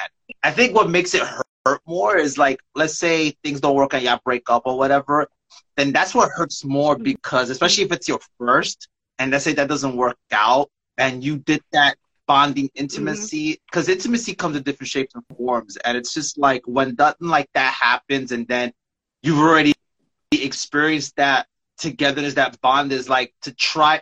It sucks because then it's like the next person you meet and get intimate with, they don't get the full experience because now there's some barriers or there's some um, either there's some bondage that they're holding on to, or there's or there's some walls that get built that now the next person that's experienced mm-hmm. that they only get to see certain things that you show. Like it's like your control of what you're showing and what you don't show, kind of thing. And, and that's that's the way that speaks to me in that aspect, if that makes sense. Yeah. Wow, thanks. I like to dissect no, stuff. I'm sorry. Really I'm looking at the guy. I like dissecting things. I'm the same way, so I totally get it, Andy. um, Elijah, before I kick you out, because I got to get some more friends in, did you have any? Uh, oh, no, I'm, I'm loving it. Go ahead, kick me out. Let's see the next person. well, it was, was great. It, it was great. Was it everything you asked for, I hope? All right, I just popped my ear bye for that. All right, bye. Yes, next Friday. Yes, right. next Friday he will. We will be interviewing Elijah. Yes. Oh my gosh, that's true. We will be talking with our friend a little more exclusively uh, next Friday, and also also doing another open mic.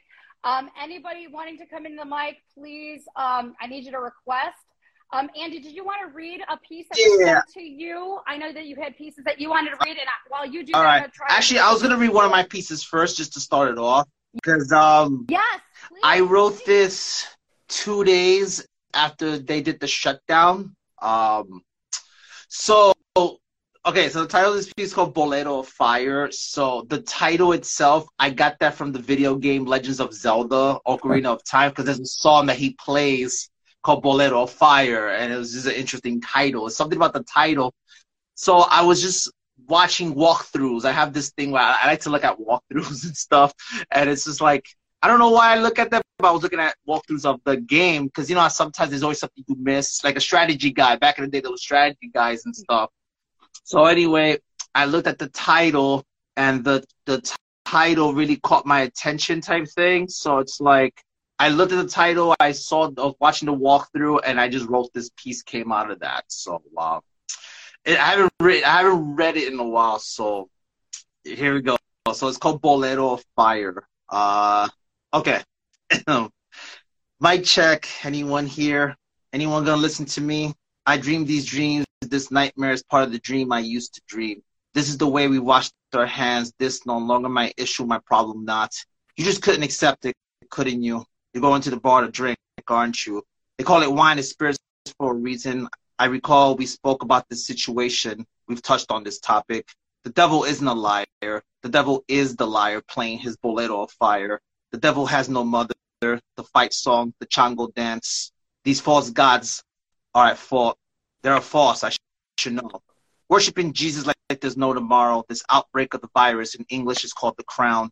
Devil manipulates the heart gets deceived, the mind, the spirit, the flesh, they are at war. At war is constant. Devil has no mother. We're giving him too much credit. This song and dance isn't the way to Jesus. Light the way, set me on fire. I want to shine the light. Be the light. Be the fire. Which fire? The Holy Ghost, I should hope so. Pray when I die, I never go to hell. Jesus is my only Lord. Yes. Hallelujah. Who made that? Whew, yeah, I wrote. Yeah, you wrote that's that? that's in the beginning of the pandemic is when I wrote this um piece. But yeah, and you know who else inspired that rhythm? Um, the Bird Bones Project. Oh, he had good. a song. He had a piece. It was um, it was like one, two, three, three, two, three, singing yeah. a medley. Like that's how he had it, and that's what inspired the rhythm of that piece. I, I see we both um shaved up, not cleaned up nicely. Look. I see we both cleaned up nicely today. Oh yeah. Yeah. Uh, uh, so yeah, so that was the that's what I wanted to share. So what do you guys what's your thoughts on that?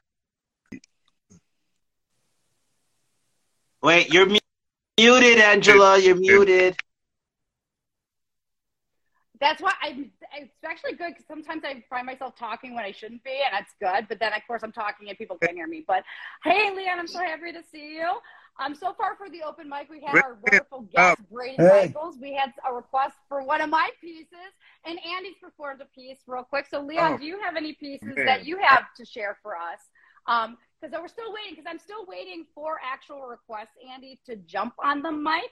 And but while uh, Leon, because I just threw that on you, Braeden, what did you think I- of? Uh, I our thought it was wonderful really piece good. Here, uh, I mean, I Bolero of- of Fire. I just love the flow of the poem and just and, and just the overall sentiment. So I mean I to me that was just a great piece.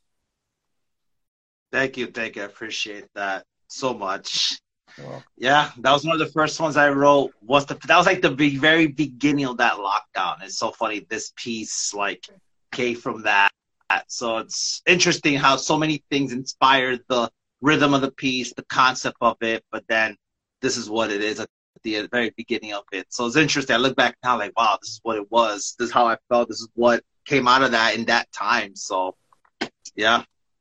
So I, I'm proud of this piece for sure. Andy, what else in the DM? Oh, Leon, are you ready? You got something? Because I know we also have some DM pieces, Yeah, but we're do. still So- waiting for uh, so, um, So, this Leon, you one got I- your piece? Dated it. Yeah, I wrote this one and it says July 2nd, 2014. And it's called Carnal. And since like um I just came from church and everything and it, um and Andy just did one about like, you know, his reli- um his his faith. I was like, well, you know what? I'm like, I might as well do one too. And it's actually one of my ones. I, I really do want to get this one published. Yeah, This is Carnal, beautiful. You said it was called Carnal? All right. O flesh, how rebellious you are. In vanity you speak as you dim like the stars. Restless is your drive, if let loose in indulgence you thrive. No inhibitions, you are a raging child that never listens. A whirlwind of many sorts. Rage, lust, and greed is your resort. You are fire that intensely burns. Your favorite words are desire and yearn. Freedom, you scream loud as the banshee. You are thirst that can't be quenched. You strip down walls with no relent. You're reckless, never feel guilty nor repent. Your satisfaction is only a tease. In your truth, you aim to please.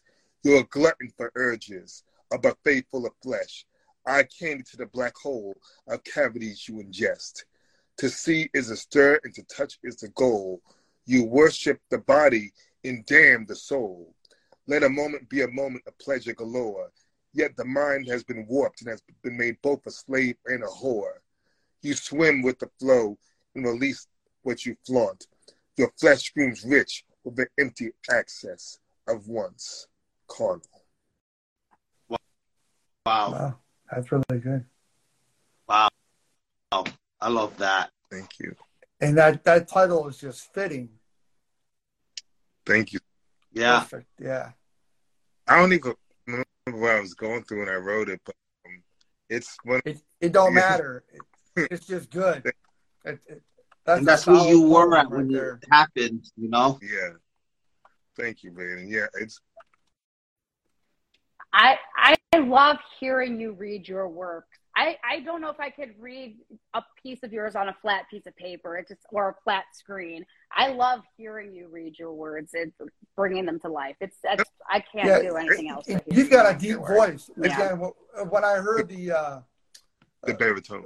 the interviews with Tara, when you read or even when you talk, like I feel like I'm listening to Shaft, Oh, but like that, that, that's that. I, but I say that in a complimentary way. Oh no, I, just, I know. the- I, it, when you speak, it just it's just full of life. oh man, just, man, thank you, man. I, I, I Mm. appreciate that. I, it's funny because um, I don't know. Like every time I, I used to never like hearing my voice on record, and to be honest, I, I still don't. But it's funny because anytime someone hears my voice on record or just speak, your voice is so unique. It's so beautiful. It's like, oh, it's all right. It's all right. But I realize that when I read my poetry or even somebody else's, I always try to um, infuse what they were feeling or what I was feeling and just try to put my heart and soul into it. I think it comes out in the way I speak. Right. That's good. Amen. Amen. So, Andy, Yeah, I I, did know you have had some, some pieces, pieces that were sent to to me. you. I'm still waiting for some requests. I'm still trying to find some friends to join us I on try the to live open. See if. I can know you send CC stuff a sent to request too, because I feel like I did already send CC. I got Andy. I've been sending CC. Don't you Uh, worry. I've, I've been calling I Yeah. had to people do a collab with CC. But, Her uh, and me talked, and then, my God, Oh, yeah, That- that would be oh incredible. man, the of melding of the minds. That oof, that that'll be. I, I think it'll be some epic fire. word. So, um, give me one second. I'm sorry, guys. Uh, No Hey. Andy, I got, what is going I got Okay, I see. Andy. I got. Wait, what happened, I, Leon? I gotta say this in love with the hat you're wearing and with like the new get up you got. You remind me Yeah. of Craig David. I'm I'm just getting the Craig vibes.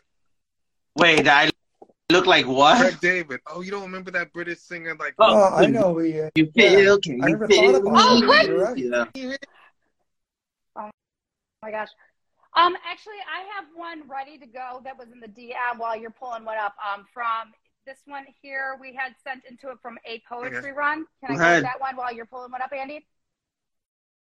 All right. So this is from this was sent to us. It's sent to Andy. This is from at a poetry or a poetry run. Uh, coffee and literature on a foggy Staten Island morning. I believe is the title. I woke up an hour ago, pain along my back, anxiety has fled, and I'm alone in my bed. Not as cold as it usually is without my fiance by my side. I feel his touch, I respond to it, and I'm changing the skin I was in yesterday, finding new ways to smile in a misty morning. I don't need to rush anywhere.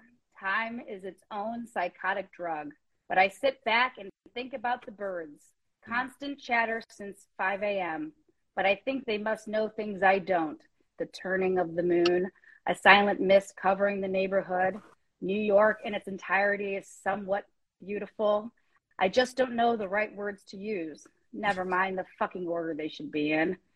That first cup of coffee is heaven. A fist, a fist wake and bake is a different kind of heaven. I gather my thoughts, take a deep breath, and let them all go. I want to flow. I just want to flow. No destination in mind, no time to be there. Let time crash on the floor, smashing into millions of tiny glistening pieces of glass. Coffee and literature on a foggy Staten Island morning. I want this beautiful, silent moment to last. Ghosts of my childhood lurking in shadows. They're only ghosts. Their time is past due. Summoning a greater power is what poetry does. Books and books and books let me flow into the page and melt its words. I want to write my own. I want to make the puzzle come together. Mm. The scent of books is mercurial. I felt the pain in my back subside, melting away Yeah. and revolving itself into a dew. The nature of literature is mysterious. We just Mm. read and remember our past experiences. Quiet, sweet, delicious, seductive quiet in a world consumed by conversation and obliteration. It's a relief to know there is still some peace and quiet. Silence. Let my cry come unto thee. Let the sun rise slowly. Time can fuck off. for a Whoa! change. Oh my Mr. God, G. that's a powerful. Guys, and the whole because I'm from New York, so I kind of get it too. So it's like, you Get it? Well, you get it. You get. You know what a Staten, a Staten Island. yeah, because like? brother used to live in Staten Island, so I know. So it's like, ah, yep. But he lived Uh-huh. on the very, very end of Staten Island, going into Bayonne, which is where I live. So the, the Bayonne Bridge is literally five minutes away. And it's interesting because I slept there once, I remember. But like the times I would go there, let's say a birthday gathering or whatever the case was, like just there's something about Staten Island that differs from like all the other boroughs in in um in New York. Very interesting. So so I like he was saying that stuff. I was like, yo, I get it. The grass no longer hidden by the snow. Like I, I love that. That is awesome because I look at that as um like I, again I'm gonna dissect this, but I like to look at this like you know there's sometimes sometimes the grass, you know, you know this real grass, there's fake grass, and then um, one thing I um learned about life, sometimes grass ain't so green, but what happens is, you know, we use fake grass to cover, you know, the dirt that we don't want people to see. But what happens when snow goes on top of it and then it ruins what's there, if that makes sense. That's the way I looked at that particular line. Um, that's just how it spoke to me. And I think what it was is if we don't take care of the land that we're given, then we might tarnish what could have been rather than what it is. Yeah. Uh, yeah, I, I don't know. So Oh, again, wow. I'm very, um, yeah, I don't know. I'm very, I, I dissect it. No, I love yeah. that was great. I really liked how you. no, I was gonna Uh, just do add what any he was just saying. Like that's an comments, uh, excellent perspective.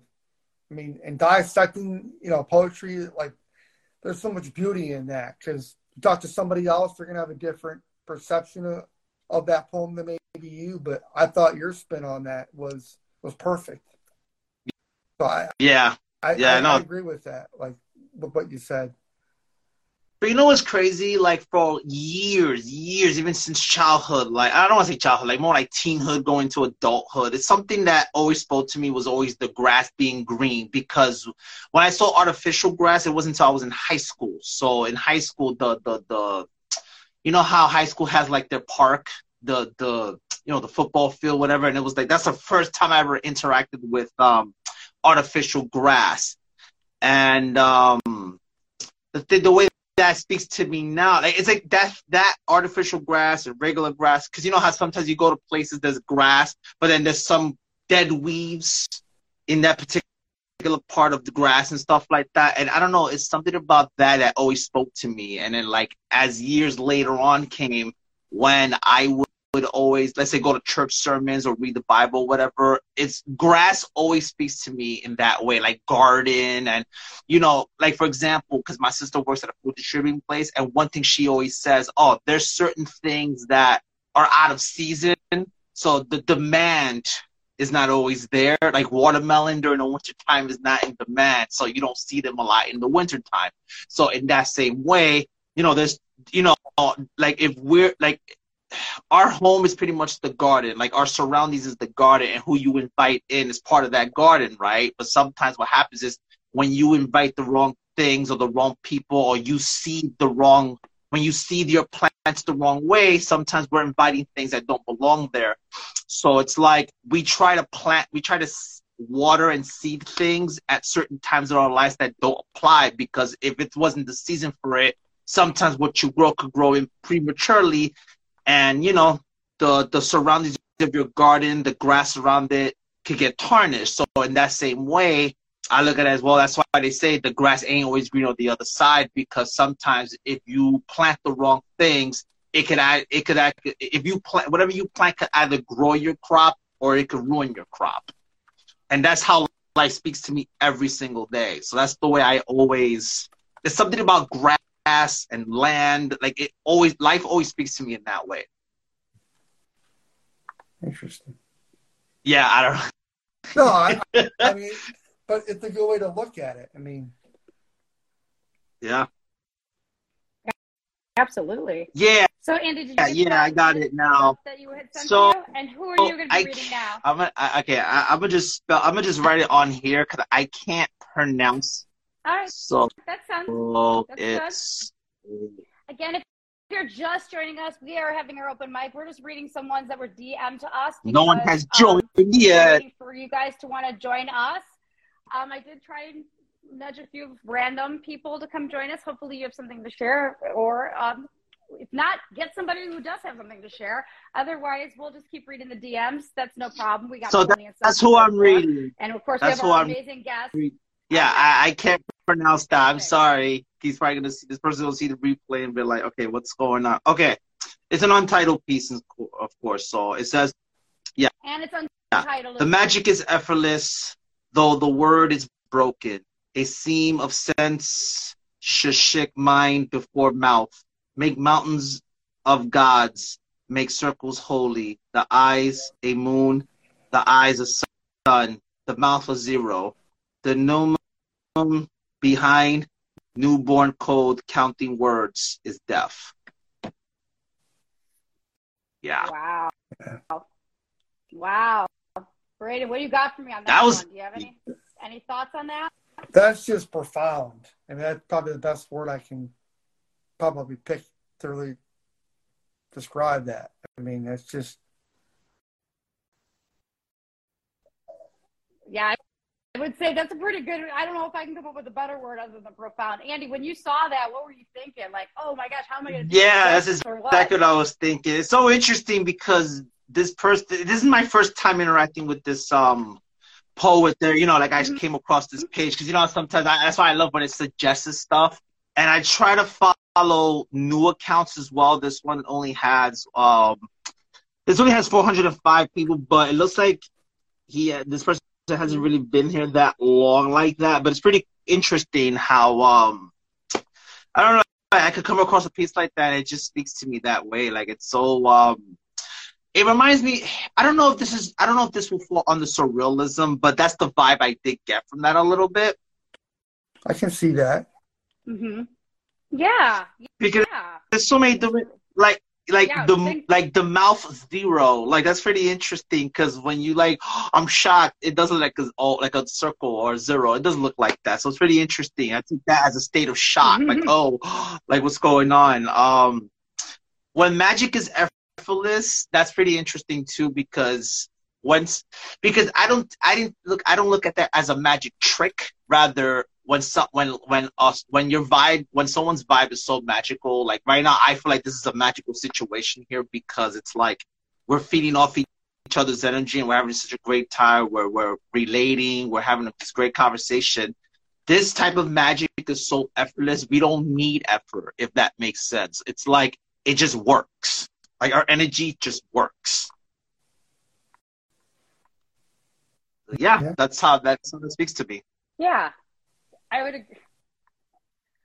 Well, I think that's a really good way to put it. I guess, I guess Braeden, like, right, we needed Andy to kind of like clean it all the thoughts up, right? With these, Yeah, he's no- really, you guys. Are oh, No, so my mind, sensationalized. yeah, my mind is weird like that. Let's say if I see a fly on the wall, I'm gonna start thinking about, okay, but why is this fly here?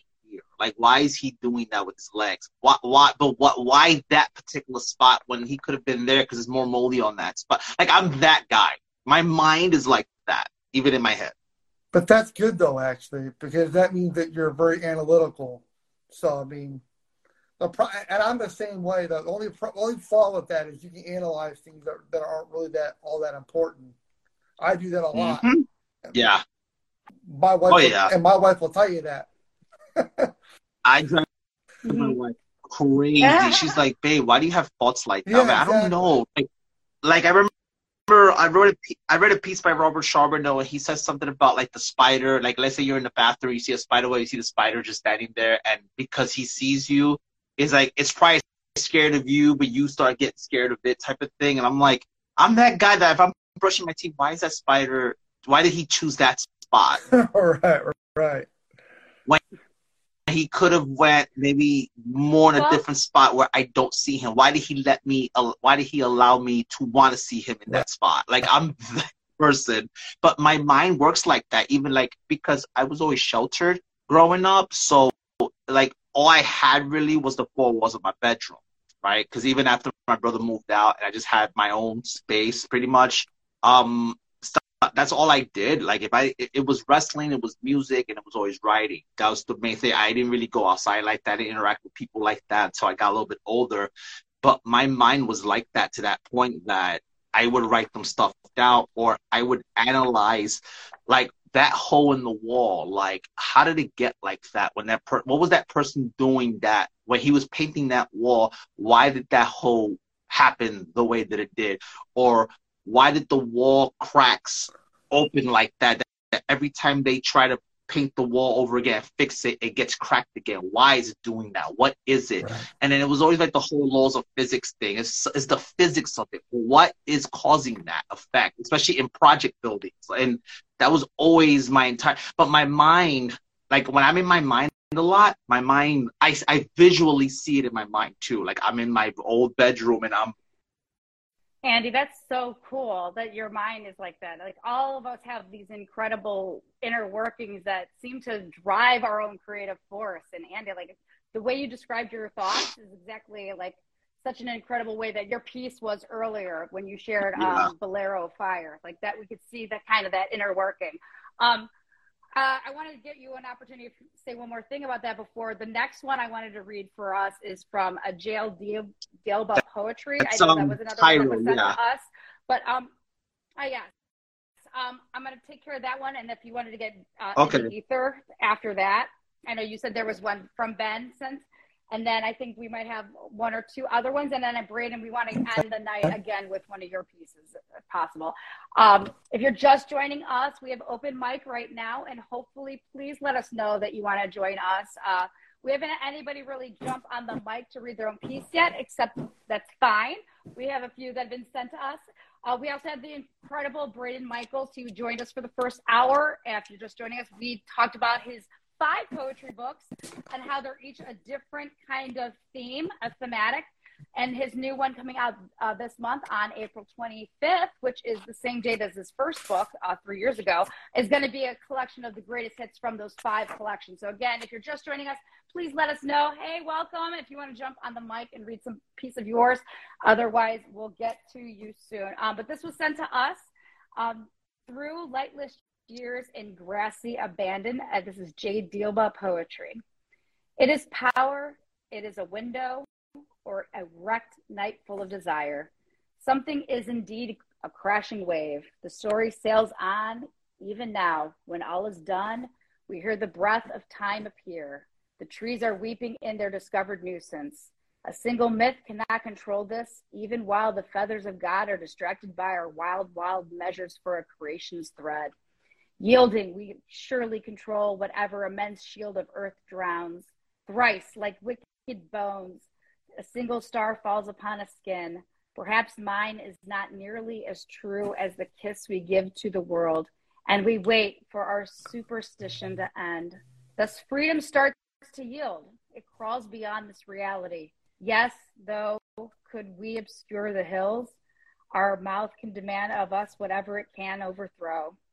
Thirst in itself is crawling over some towering eyes.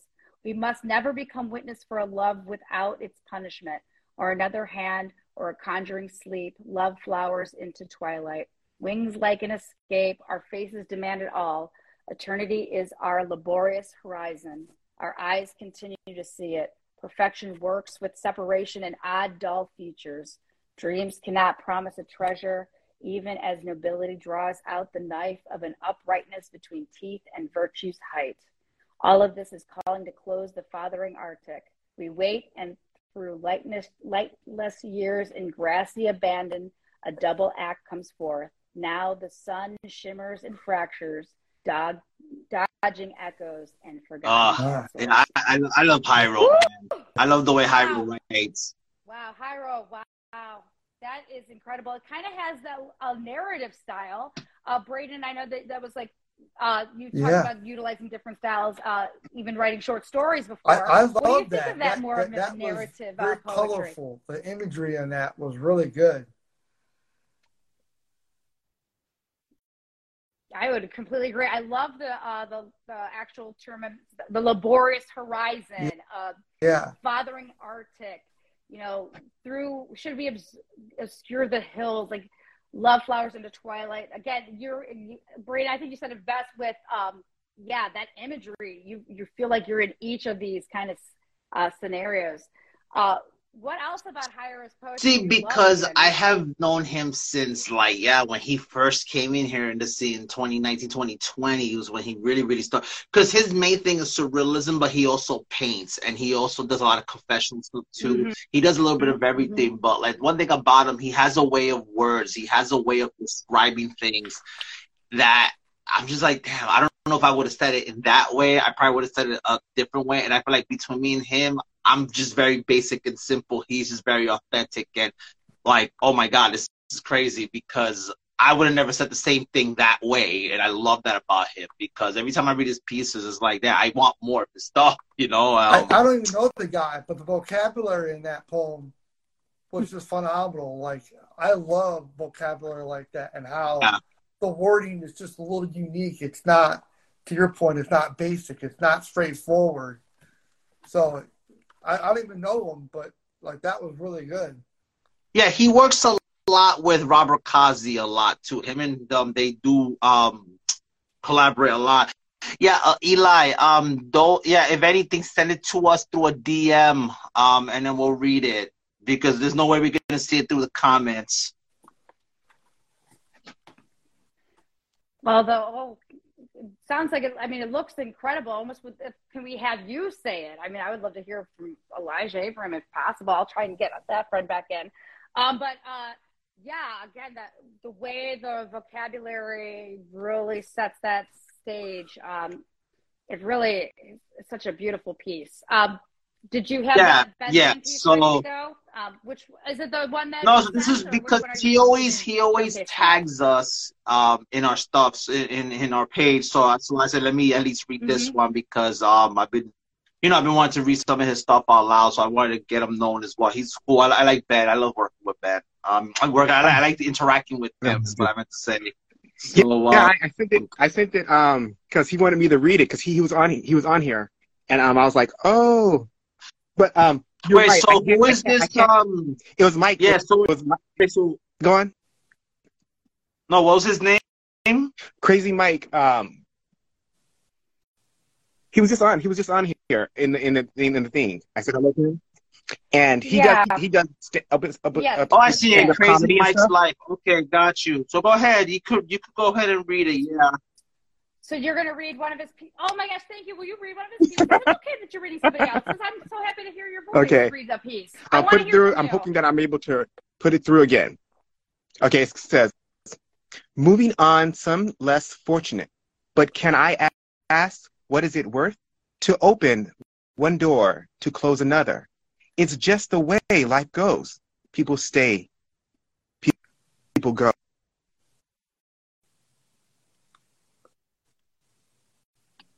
People go.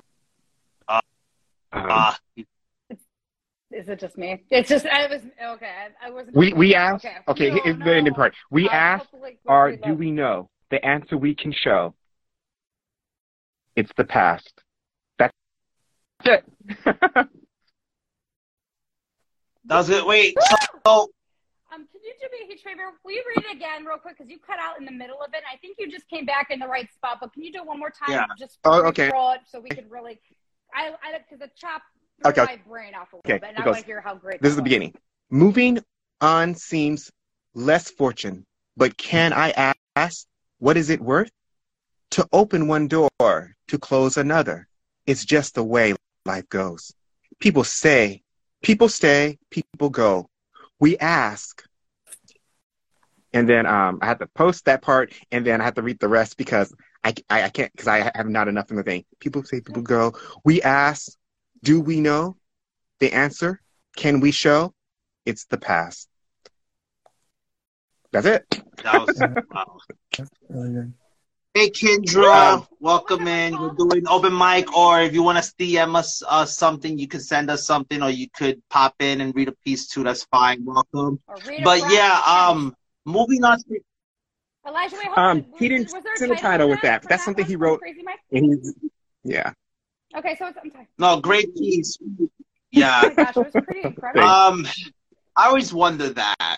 What is it worth when we have to move on? It's it's like what I was saying earlier about the seasons and the grass and stuff like that. When some things are out of season, we have to start letting it go so we can make room for new roots, for new plantation, for new seeds or new crop to grow. Because when something, it's like watermelon. When it's out of season, you have to be, you know, so the water watermelon represents the thing you have to let go because the new crop you, you grow that's going to be the one that's going to pre- pre- um, prepare you for that following season because the season that that's in right now is is called is, is, a, is a transitional season. And in transitional season it prepares you for the season that you're meant to be in. So that's that it's, i feel like in that same way when we close that one door there's another door that has to open. But during the process between closing this door and going to the next door there's that middle phase. There's that middle part that like like the hallway I guess if that makes sense. There's that hallway that you have to walk through in order for you to get to that door to open it. But if you don't have the key, you can't really open that door because maybe you haven't learned the lesson you had to learn from this particular transitional aspect of the hallway before you could open that door. So I think in that same way, moving on is hard and reminded me of a picture I saw years ago where there was like a hand and he was holding on to a rope. And it says when you learn to let go, then your hand doesn't hurt as much. Because if you ever hold something for a long time like this, the longer you hold it, the more your hand's to hurt, right? But eventually, what happens is this happens. And when you can't hold on much longer, you fall. And if you land and you hurt yourself, now it's not even about this hurting. Now your body hurts because now you you put just you put your body in a situation you could have avoided if only you learned to let go of the rope. Yeah, and letting go is the toughest thing. Letting go is so hard to do. I couldn't agree with you more, Andy, on that. Um, while I have all three of you oh, on the line, oh, oh hold on, I'm sorry. My bad. Fan. Um, Illustrator Poet is here, and I haven't seen this guy in a while, brother. If you can pop in and do oh. something for us, okay, this guy I, lives I, in the other out. side. Of- I got, I got you. Um, so I'm gonna request. If he wants to, if he can, um, I think it's morning for him. Yeah. Illustrator Poet. This guy has an arsenal unlike. Oh wait, the braid. Oh, there he goes. Um, Illustrator Poet, if you can, bro, I would love for you to pop in and read a piece or two, bro. Uh, dude, this guy, I haven't seen this guy in such a long time, and I feel like he, oh, oh man, his piece, man. I, well, I just said it. Well, while we're waiting for the, uh, that person to join us, this was sent to me. This is um, not the person who sent it to yeah. me, but this is John Go Paul ahead. Poetry Sorry. of Burning Empires and Love First Light. Um, while we're waiting for hopefully our friend to join us because uh, we are running out of time and we want to get the ones that were at least sent to us ahead of time. Um, at love's first light, neither man nor woman bears a visible scar. It's only when the light fades or when the sun sets or when weary euphemisms are set aflame do two individuals stand naked and trembling before God and before each other with faults and scars plain to see. And make no mistake, darling, our love was no more than a burning empire from the moment we locked eyes. And yet we clung to each other through hope and through ruin until we were left gasping, king and queen of the ashes, reaching feebly for our crowns and not one another. But my head is heavy and my feet are leaden, and I can no longer breathe without you. Wow. That's deep. I can no That's longer breathe without deep. you. Again, that was sent in. That's a John Paul poetry of burning empires and love's first light. Brain, I got to hear from you because that kind of. Uh, I know you said that, that you like to do some of these kind of types of poetry here. What What are your thoughts on this one? And also, what do you think about this one? And this is from heavy, who again? Who was the person? Again, John Paul poetry. Yeah, I, I just, okay. again, I think that's just another poem with just some great vocabulary, like, and that flowed really well. Mm-hmm. So poet uh, poetry with good vocabulary is yeah, it, it really does. Gets, gets brain. It tells me about someone's intellect and brain and creativity. Can I give a hot tip for all of our friends out there? If you feel uncomfortable with your vocabulary, go to powerthesaurus.com. You put in your word, and oh my gosh, it gives you a upper level vocab. You take your five cent word, and you get yourself a dollar fifty word by going to uh, powerthesaurus.com because you're saying that's really what gets that yeah, quality I, I, out, I right, agree. And just again, it, and I think just that, but playing with words, like just using the mm-hmm. yin and the yang of of of just changing a few words here and there. So again, so not everything is straightforward, you know, straightforward. You know, you can use all kind of like metaphors and make something symbolic. To me, that's for me, that's really appealing. Yeah. Oh my gosh, that's wonderful. Um, our friend declined. Um, Andy, do you have yeah, yeah, yeah, yeah, I, yeah. I interrupted Ben. He's like, I've set him up. I've set him it's up. all right. And then so, he probably can't. It's all good. But next time. Love that. Okay. No, no, no. We got no. Let's do this in the ether. Oh, No. you're saying next time for our. I'm, I'm, Oh, you want to uh, read it or was I read it? No, you read it. You Okay. got it. You got it.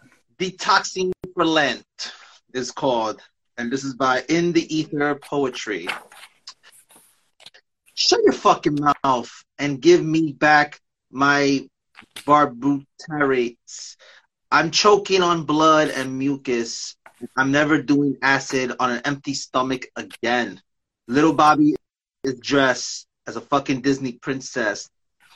The Russian hooker in Little Odessa are cheaper than the Hur- Hungarian ones in London. Drip, drip, drip, drip. Fix the goddamn faucet. Wait, wait. What? Panama. The Coke is from Panama. Pinwheel, lollipop, butterscotch. I sculpt this order with clay, abstract, octagons, purple balloons, blood, red moon. Faces, spaceman, the carousel in reverse, restless leg, diazepam, fiend. Her baby has eyes like mine. That little boy smiles just like me. Burn St. Christopher Pagan Crux. Shut the fuck up, please. Just shut the fuck up. I can't hear myself see. Yeah, hear myself. Yeah, I- see. I might. I know I mispronounced some words. I apologize, but I was always told to keep going, so that's what I did. those. Oh yeah, yeah. Those medical terminologies are. Yeah, it's fire. Brady, what do you got for me on that one? He's he's a real hot one with uh if you've ever uh, read in the ether poetry, I'm not sure you have, but he is just Yeah, like and power like punch that, that punch hits a lot of nerves. Raw, Like, hardcore, just just hearing that. I mean, it, especially because of your connection with uh I know not necessarily his is addiction Right. related, but connection Yeah. to addiction, perhaps. Uh, I was gonna say So how did it connect to you? Uh, I because I, think I no, no, no, no. I, I was just saying that I like. The, okay, yeah, yeah. No, uh, Brady, go no, I was I was Brady, just agreeing with you. Yeah, I mean that that sounds very pretty much like addiction related. Yeah. Yeah, addiction is very, very hard. Um, bef- okay, so um, okay, so I came to Christ in 2013. Um, before that, um, I was not in a good place. Obviously, um, I've talked about it before. So, um, you know, I just had a drinking problem. Um, drugs was never an issue for me, but and you know, smoking, it's like whatever. Everybody smoked a cigarette or whatever but drugs was always a th- um, um drinking was always a thing with me like whatever could medicate my pain um i didn't care what it was i've gotten drunk to the point that i would be in a park bench homeless people would steal my money and i'm like okay how did this happen and i don't remember nothing um i remember times i, I would be in a park very OD'd, not remembering how i got there kind of thing um, so when I came to Christ, and then I started to transition into okay, okay, look, I've tried everything. I don't know where I'm going. So I've never met you. I've never seen this physical thing, but I'm trusting you with my life. So here, like, uh, I am scared to shit because I don't know what is going to happen. So I don't know what I'm getting myself into, you know, uh, because I've had all these bad experiences when it came to religion and all this other stuff. Um, and I realized, well, it's not about the religion, it's about the relationship. But I had to go through a journey of trying to understand, differentiating the difference. Um, but when you're addicted to alcohol like that, that struggle was real. And that did run in my family a lot, uh, especially my father. Um, I grew up watching him getting depressed and drunk every time I, you know, the anniversary of my of his mom. And then let's say if something bad happens, he was always depressed and he would get drunk. Or like my even my older brother, um, used to drink a lot and he would get depressed. Um, it, all those thi- things, that negativity always ran in my in my household growing up. So that's why, again, when I was saying about the whole four walls, it, it wasn't about the what. It was more about the why and how. That was always that's how my mind works. Like if I see what's going on, but I don't care about what this is. I want to know how this is here or why that's here and, and when did it get here that's how my that's how my life works and it's good but it's also bad because I've realized because I overthink too much, it's gotten to that point where I would drive myself crazy trying to find answers to questions that I'm never gonna get the fucking answers to. And that is always, always, always, always. And one of the hardest lessons I had to learn is that we have to learn to accept when things are just not to be what it is, if that makes sense, right? Because acceptance is something I always struggled with. And it wasn't on purpose. It's just, I don't like accepting something if I know there's more to a story or to a situation. But what gets me mad is when I, when it looks like, okay, I'm just never to know the answer. Or I'm never to know. And that's it. It bothers the shit out of me.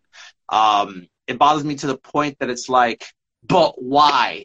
but how i didn't do anything or or i didn't i don't see what the issue is and my mind does not understand emotion sometimes that when i react i don't even understand why i'm even reacting that sometimes my wife will look at me like okay but why you get, i mean i don't know it's just my mind does not process and me having mm-hmm. uh i don't want to use my mental health thing as an excuse because i have i'm diagnosed with schizotypal personality disorder but um I don't like to use that as an excuse but it's one of those things that um, it's just one of those things. But I guess what makes me different is I'm aware, I guess, in opposed to someone that has it that's not really aware.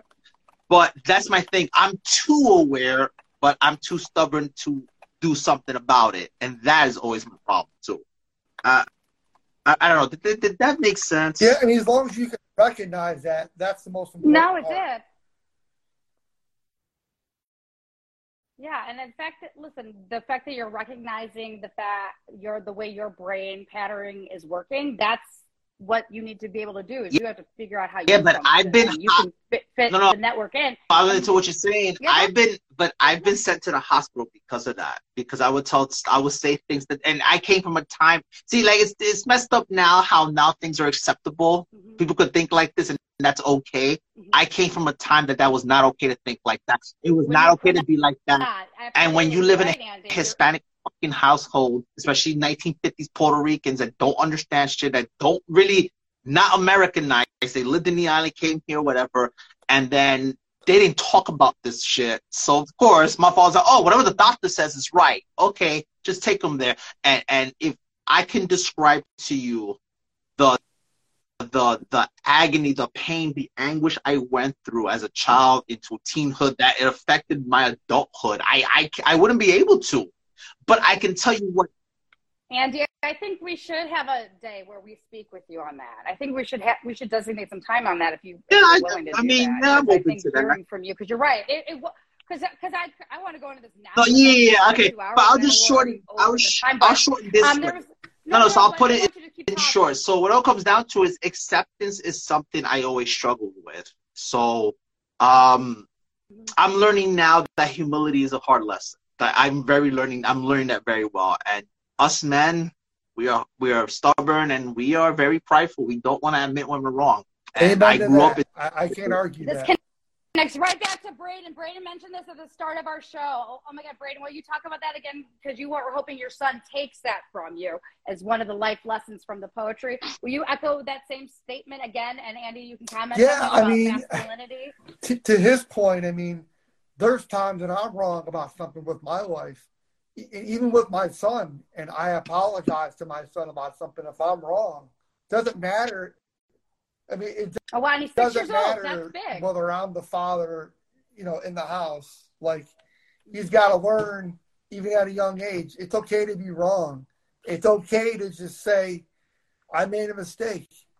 Parents are no different than a child. Like, I'm human, you're human. So he's learning those lessons. I, I, I tell him when I'm wrong. I give him a hug and tell him, like, it's okay.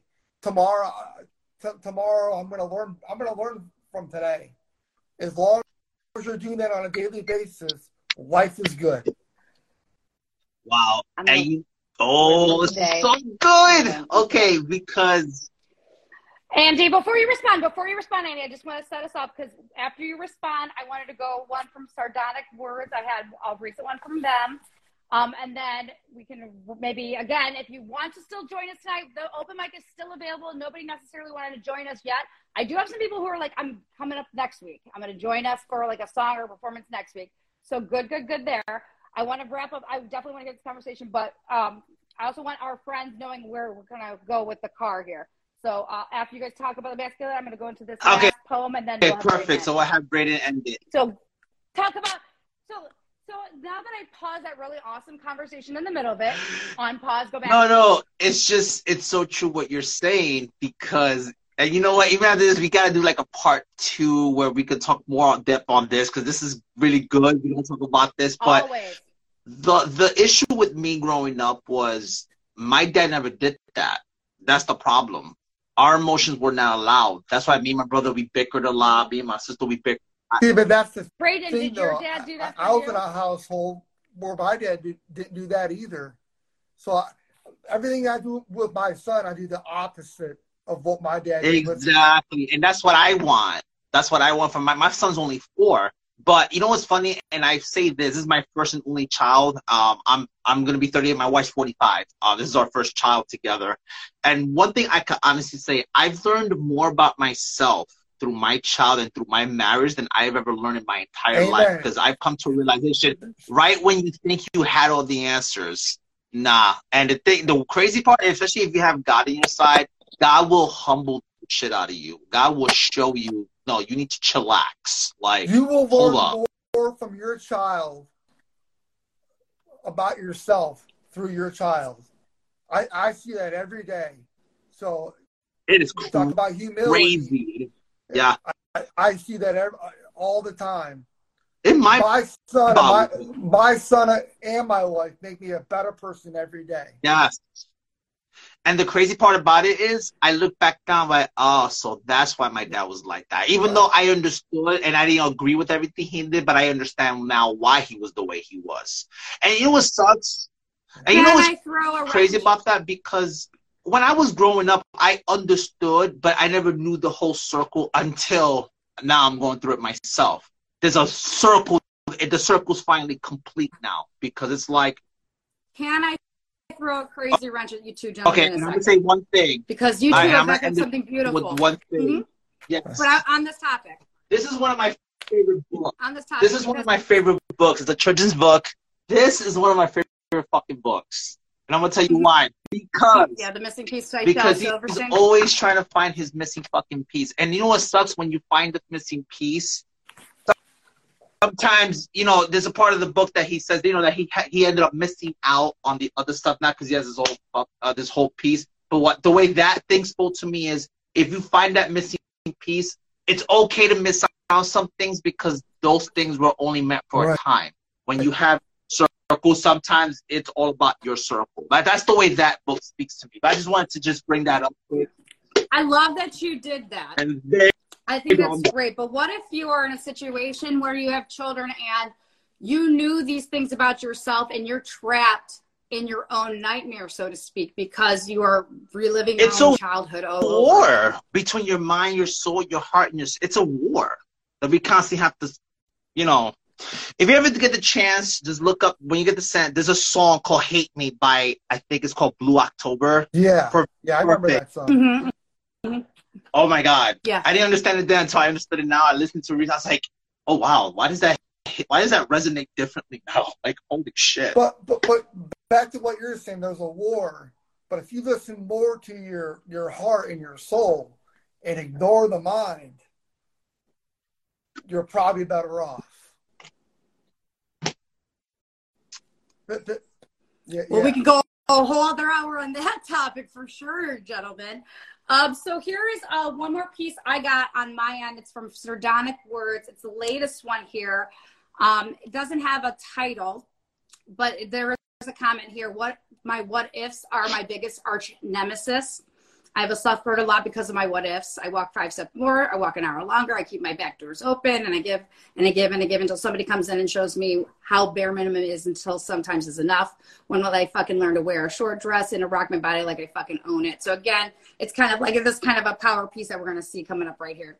So don't cut that seam not two inches short anyways. If you ever ask me why I can't cut short, I always say, because what if I grew in height? What if somehow if it shrank in the dryer? What if I want to wear it overlapping my belly button? I can never cut short. I'm all, I always keep a length more. I always give a length more. I always walk a length more. My what ifs are my arch nemesis. I am so drowned in my what ifs that I don't know where I should cut. What if all that I ever do is never enough? And what if I leave a trace of regret and it comes back to haunt me? My what ifs are my catastrophe. I have always given more and always kept the back door open. It's time I cut four inches short and wear that three fourths like I own it. And for once, I let the world know that whatever I do is enough. So, kind of like the flip side of that whole masculinity uh, conversation that you guys were having throughout this whole evening, we also have kind of like a body image feminine piece about I am enough. I'm more than just, you know, the length of a certain item and all that stuff. My what ifs, my what ifs are never, you know, I want to be enough. So, what about what did you two think of this uh, amazing piece? If you don't know uh, sardonic words, you definitely yeah. need to get a, a, hold of this person. Um, Star, she's incredible. It just relates to everything we've been talking about. Right. There's always the ifs, but it's like I said before. I see what it is, but I want to know the how, the why, and then mm-hmm. when. The where could always be yes. secondary to me, but it's always the how, the when, and the why for me. Uh, wow. I, I, agree with that. I like that. I like how you always have. Andy, your mind is precious. I'm happy that you're thank able you, to showcase into your, your mind. I scare my wife sometimes, though. My I wife's like, "That's interesting." I gotta say, because I'll say stuff, my and, and you, because me and my wife, we always have deep conversations a lot, whether it's God oh, or whatever it is, really and then tight. she'll look at me like, you know, that's a very interesting way of thinking. I'm like, yeah, I know. I, I don't know where it comes from, but I love it. Like, it's crazy.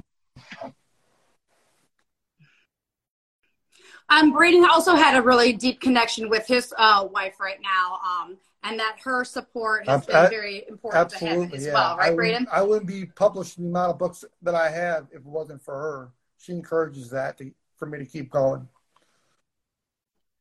And that's very important for both of you guys to have that support at home and push you. Her, her, hers, she's is what is pushing you forward. You're moving, well, but yeah, without and, there and my pushing, son, my, you might not be where you are right today. It doesn't matter what age you are, that you want to fulfill a dream. Doesn't matter when you start. Mm-hmm. So he's learning that lesson right now too. I mean, yeah. yeah. I'm hitting 40 yeah. and I'm starting my career does, now. Yeah, it doesn't matter when. You know, as long as doesn't matter how old you are. You starting it, you starting it, you getting it, yeah. you getting it, right, Andy? Mm-hmm. Yes, if you are passionate about what you are doing and the connection that I think we are trying to make with each other, because again, your words, your creation, you know, Braeden, Andy, Leon's with us, all the ones that we shared tonight, the people that said they were going to come on the mic, you know, we want to get your work out there. And if you know, you're just joining us. We're actually about to close the show with uh, Braeden hopefully sharing uh, another piece of his, because his sixth book, which will be a collection of his uh, first five poetry books. And I just want to end our night one more time going through um, this amazing uh, poetry author. Thank you so and short story novelist as well. Um, thank you for joining us and sharing. If you've missed this uh, hour one, um, Andy was stuck at work, unfortunately. He'll be catching up with the amazing uh, conversation that we had with Braeden. But um, Braeden's been in three um, anthologies, but he also has five poetry books with his sixth one coming out on the 25th. The Ravens Poison. whenever I say Ravens Poison, my mouth wants to just gargle itself. When you came up with the Ravens Poison, did well, you have actually, any issues that saying that, Braeden? And I thought, man, I can mm-hmm. I, I want to write a poem using that cover in mind. And so when I put my collection yeah. together, since my book is a lot about patterns and a lot of it, most of it's pretty dark, mm-hmm, mm-hmm. I thought the raven yeah. is very symbolic to the devil. So pick your poison, pick mm-hmm. your concoction to understand the human condition. So that's kind of how I came up with that. Wow. Oh, I love that. So based off the imagery and how you connect, you know what it is, uh, Braeden? It's because I have the word poetry written after poison, and right. that's what's twisted my my lips up. But the Raven's poison, I can say just right. fine. But seeing the poetry after it, um, that was all, again dark about the human condition. I know we talked to, had heavy uh, hits of your. Uh, not necessarily you personally, but your experiences dealing with um, your ex-wife and her addiction and how terrible um, her experience was with that and your relationship with that. Um, that was back on on April 25th, 2020. Then you had Stella Walker's Acquaintances, which Andy, you're gonna love this one. It's um, actually, Brady, can you it, talk it's, about it's it? Very character Again, based. Stella so uh, Walker's poem, Acquaintances. Each poem it's is character, character based, and it, it, it's a it's symbolic of all the, the people you meet in your life. So it's really like to summarize as quickly it has an epilogue. So it's a woman that's a widow. So throughout the book, she meets all these characters, and at the very end, she realizes each person mold, has molded her personality now, even though she's a widow. So at the end of the book, basically, she finds herself. She sees the beauty of being a widow, even though that loss was hard and difficult. She sees herself no longer a wife. She sees herself as who she is now. That's the essence of the entire book. So, so one of the common things that I, I emphasize in this book is that you've got real friends and then you got acquaintances, people that just, just stumble across your life but still make some little tiny impact on you in some way. Every person you meet throughout your life. I'm just so yeah. fascinated by this concept. Is going to make some kind of impact on, on you I, in some form or fashion.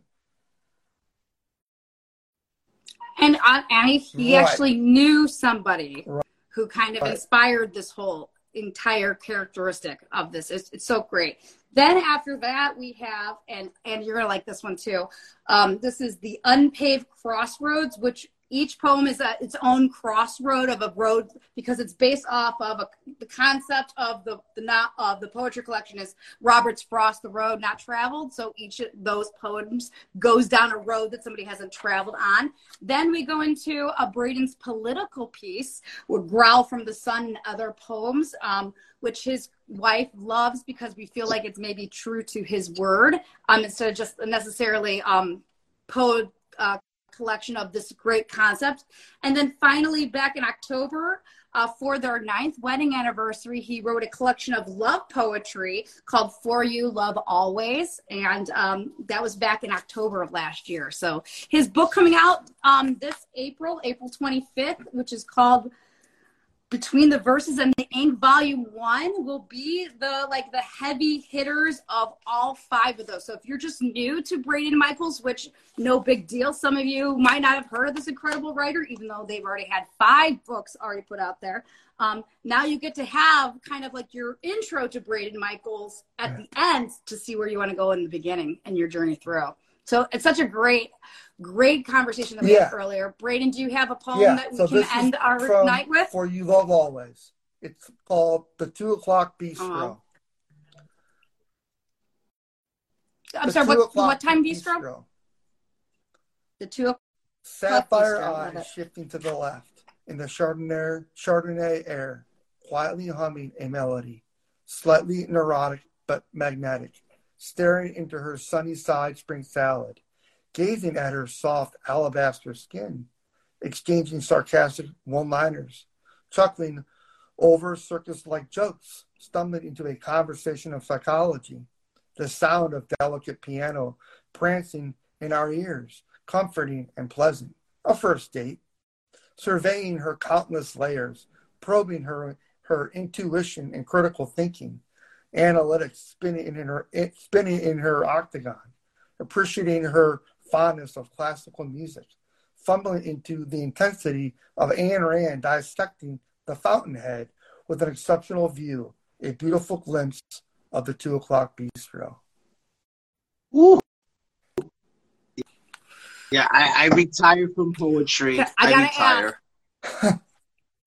was it two o'clock was it no, time two o'clock uh, when you wrote this, or was just the two o'clock bistro just, came to you? Yeah, I love I the title. I'm gonna create an imagery of a first date of, for two people, and what he felt of what it was like. Oh well, success.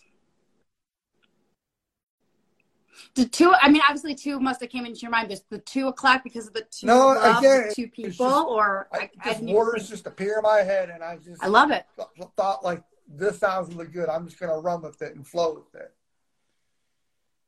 And is that like you? Yeah. Words just come into your head and it flows with you? Because I, I'm very similar to our CC flow. Um, when CC came on, she described it as it's she's like a vessel that it just kind of flows through her. That's kind of how I feel like sometimes my creative process is. So you're you're getting these really great concepts. Just words are coming into your ear. The two o'clock bistro, and then oh my god, we have this beautiful two people Right. on a first date, and here it all unfolds. And it seems like a perfect piece for that for you for you love always a poetry thematic situation. Andy, I know you got something Oh, it's just um, you pretty much just summed it up for me. You get out of my head, Angela.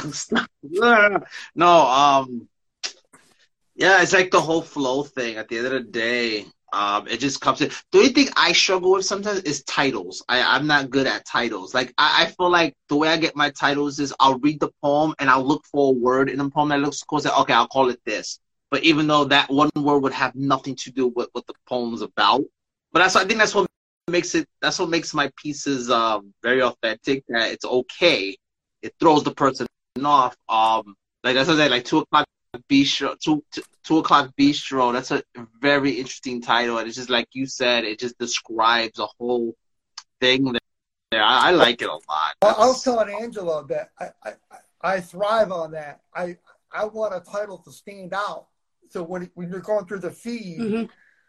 on Instagram or even WordPress or anything, that's going to stand out. Someone's going to Mhm. want to read that. The, the the more you make Gotta catch the more more creative and even surreal like, it, it it's going to be a magnet. Mm-hmm. More people. Wow.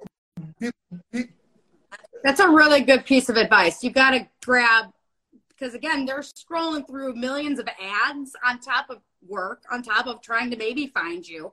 That if you don't boop, grab somebody by the eyeballs, Yeah, god right. damn it, they're not going to even see you. I think that's really important to Oh, say. yeah. The reality. yeah. You got to market yourself. You got to market yourself in a way that Yeah. grabs the attention. That's- So, like, what was your favorite title that you've ever come up with, Braeden?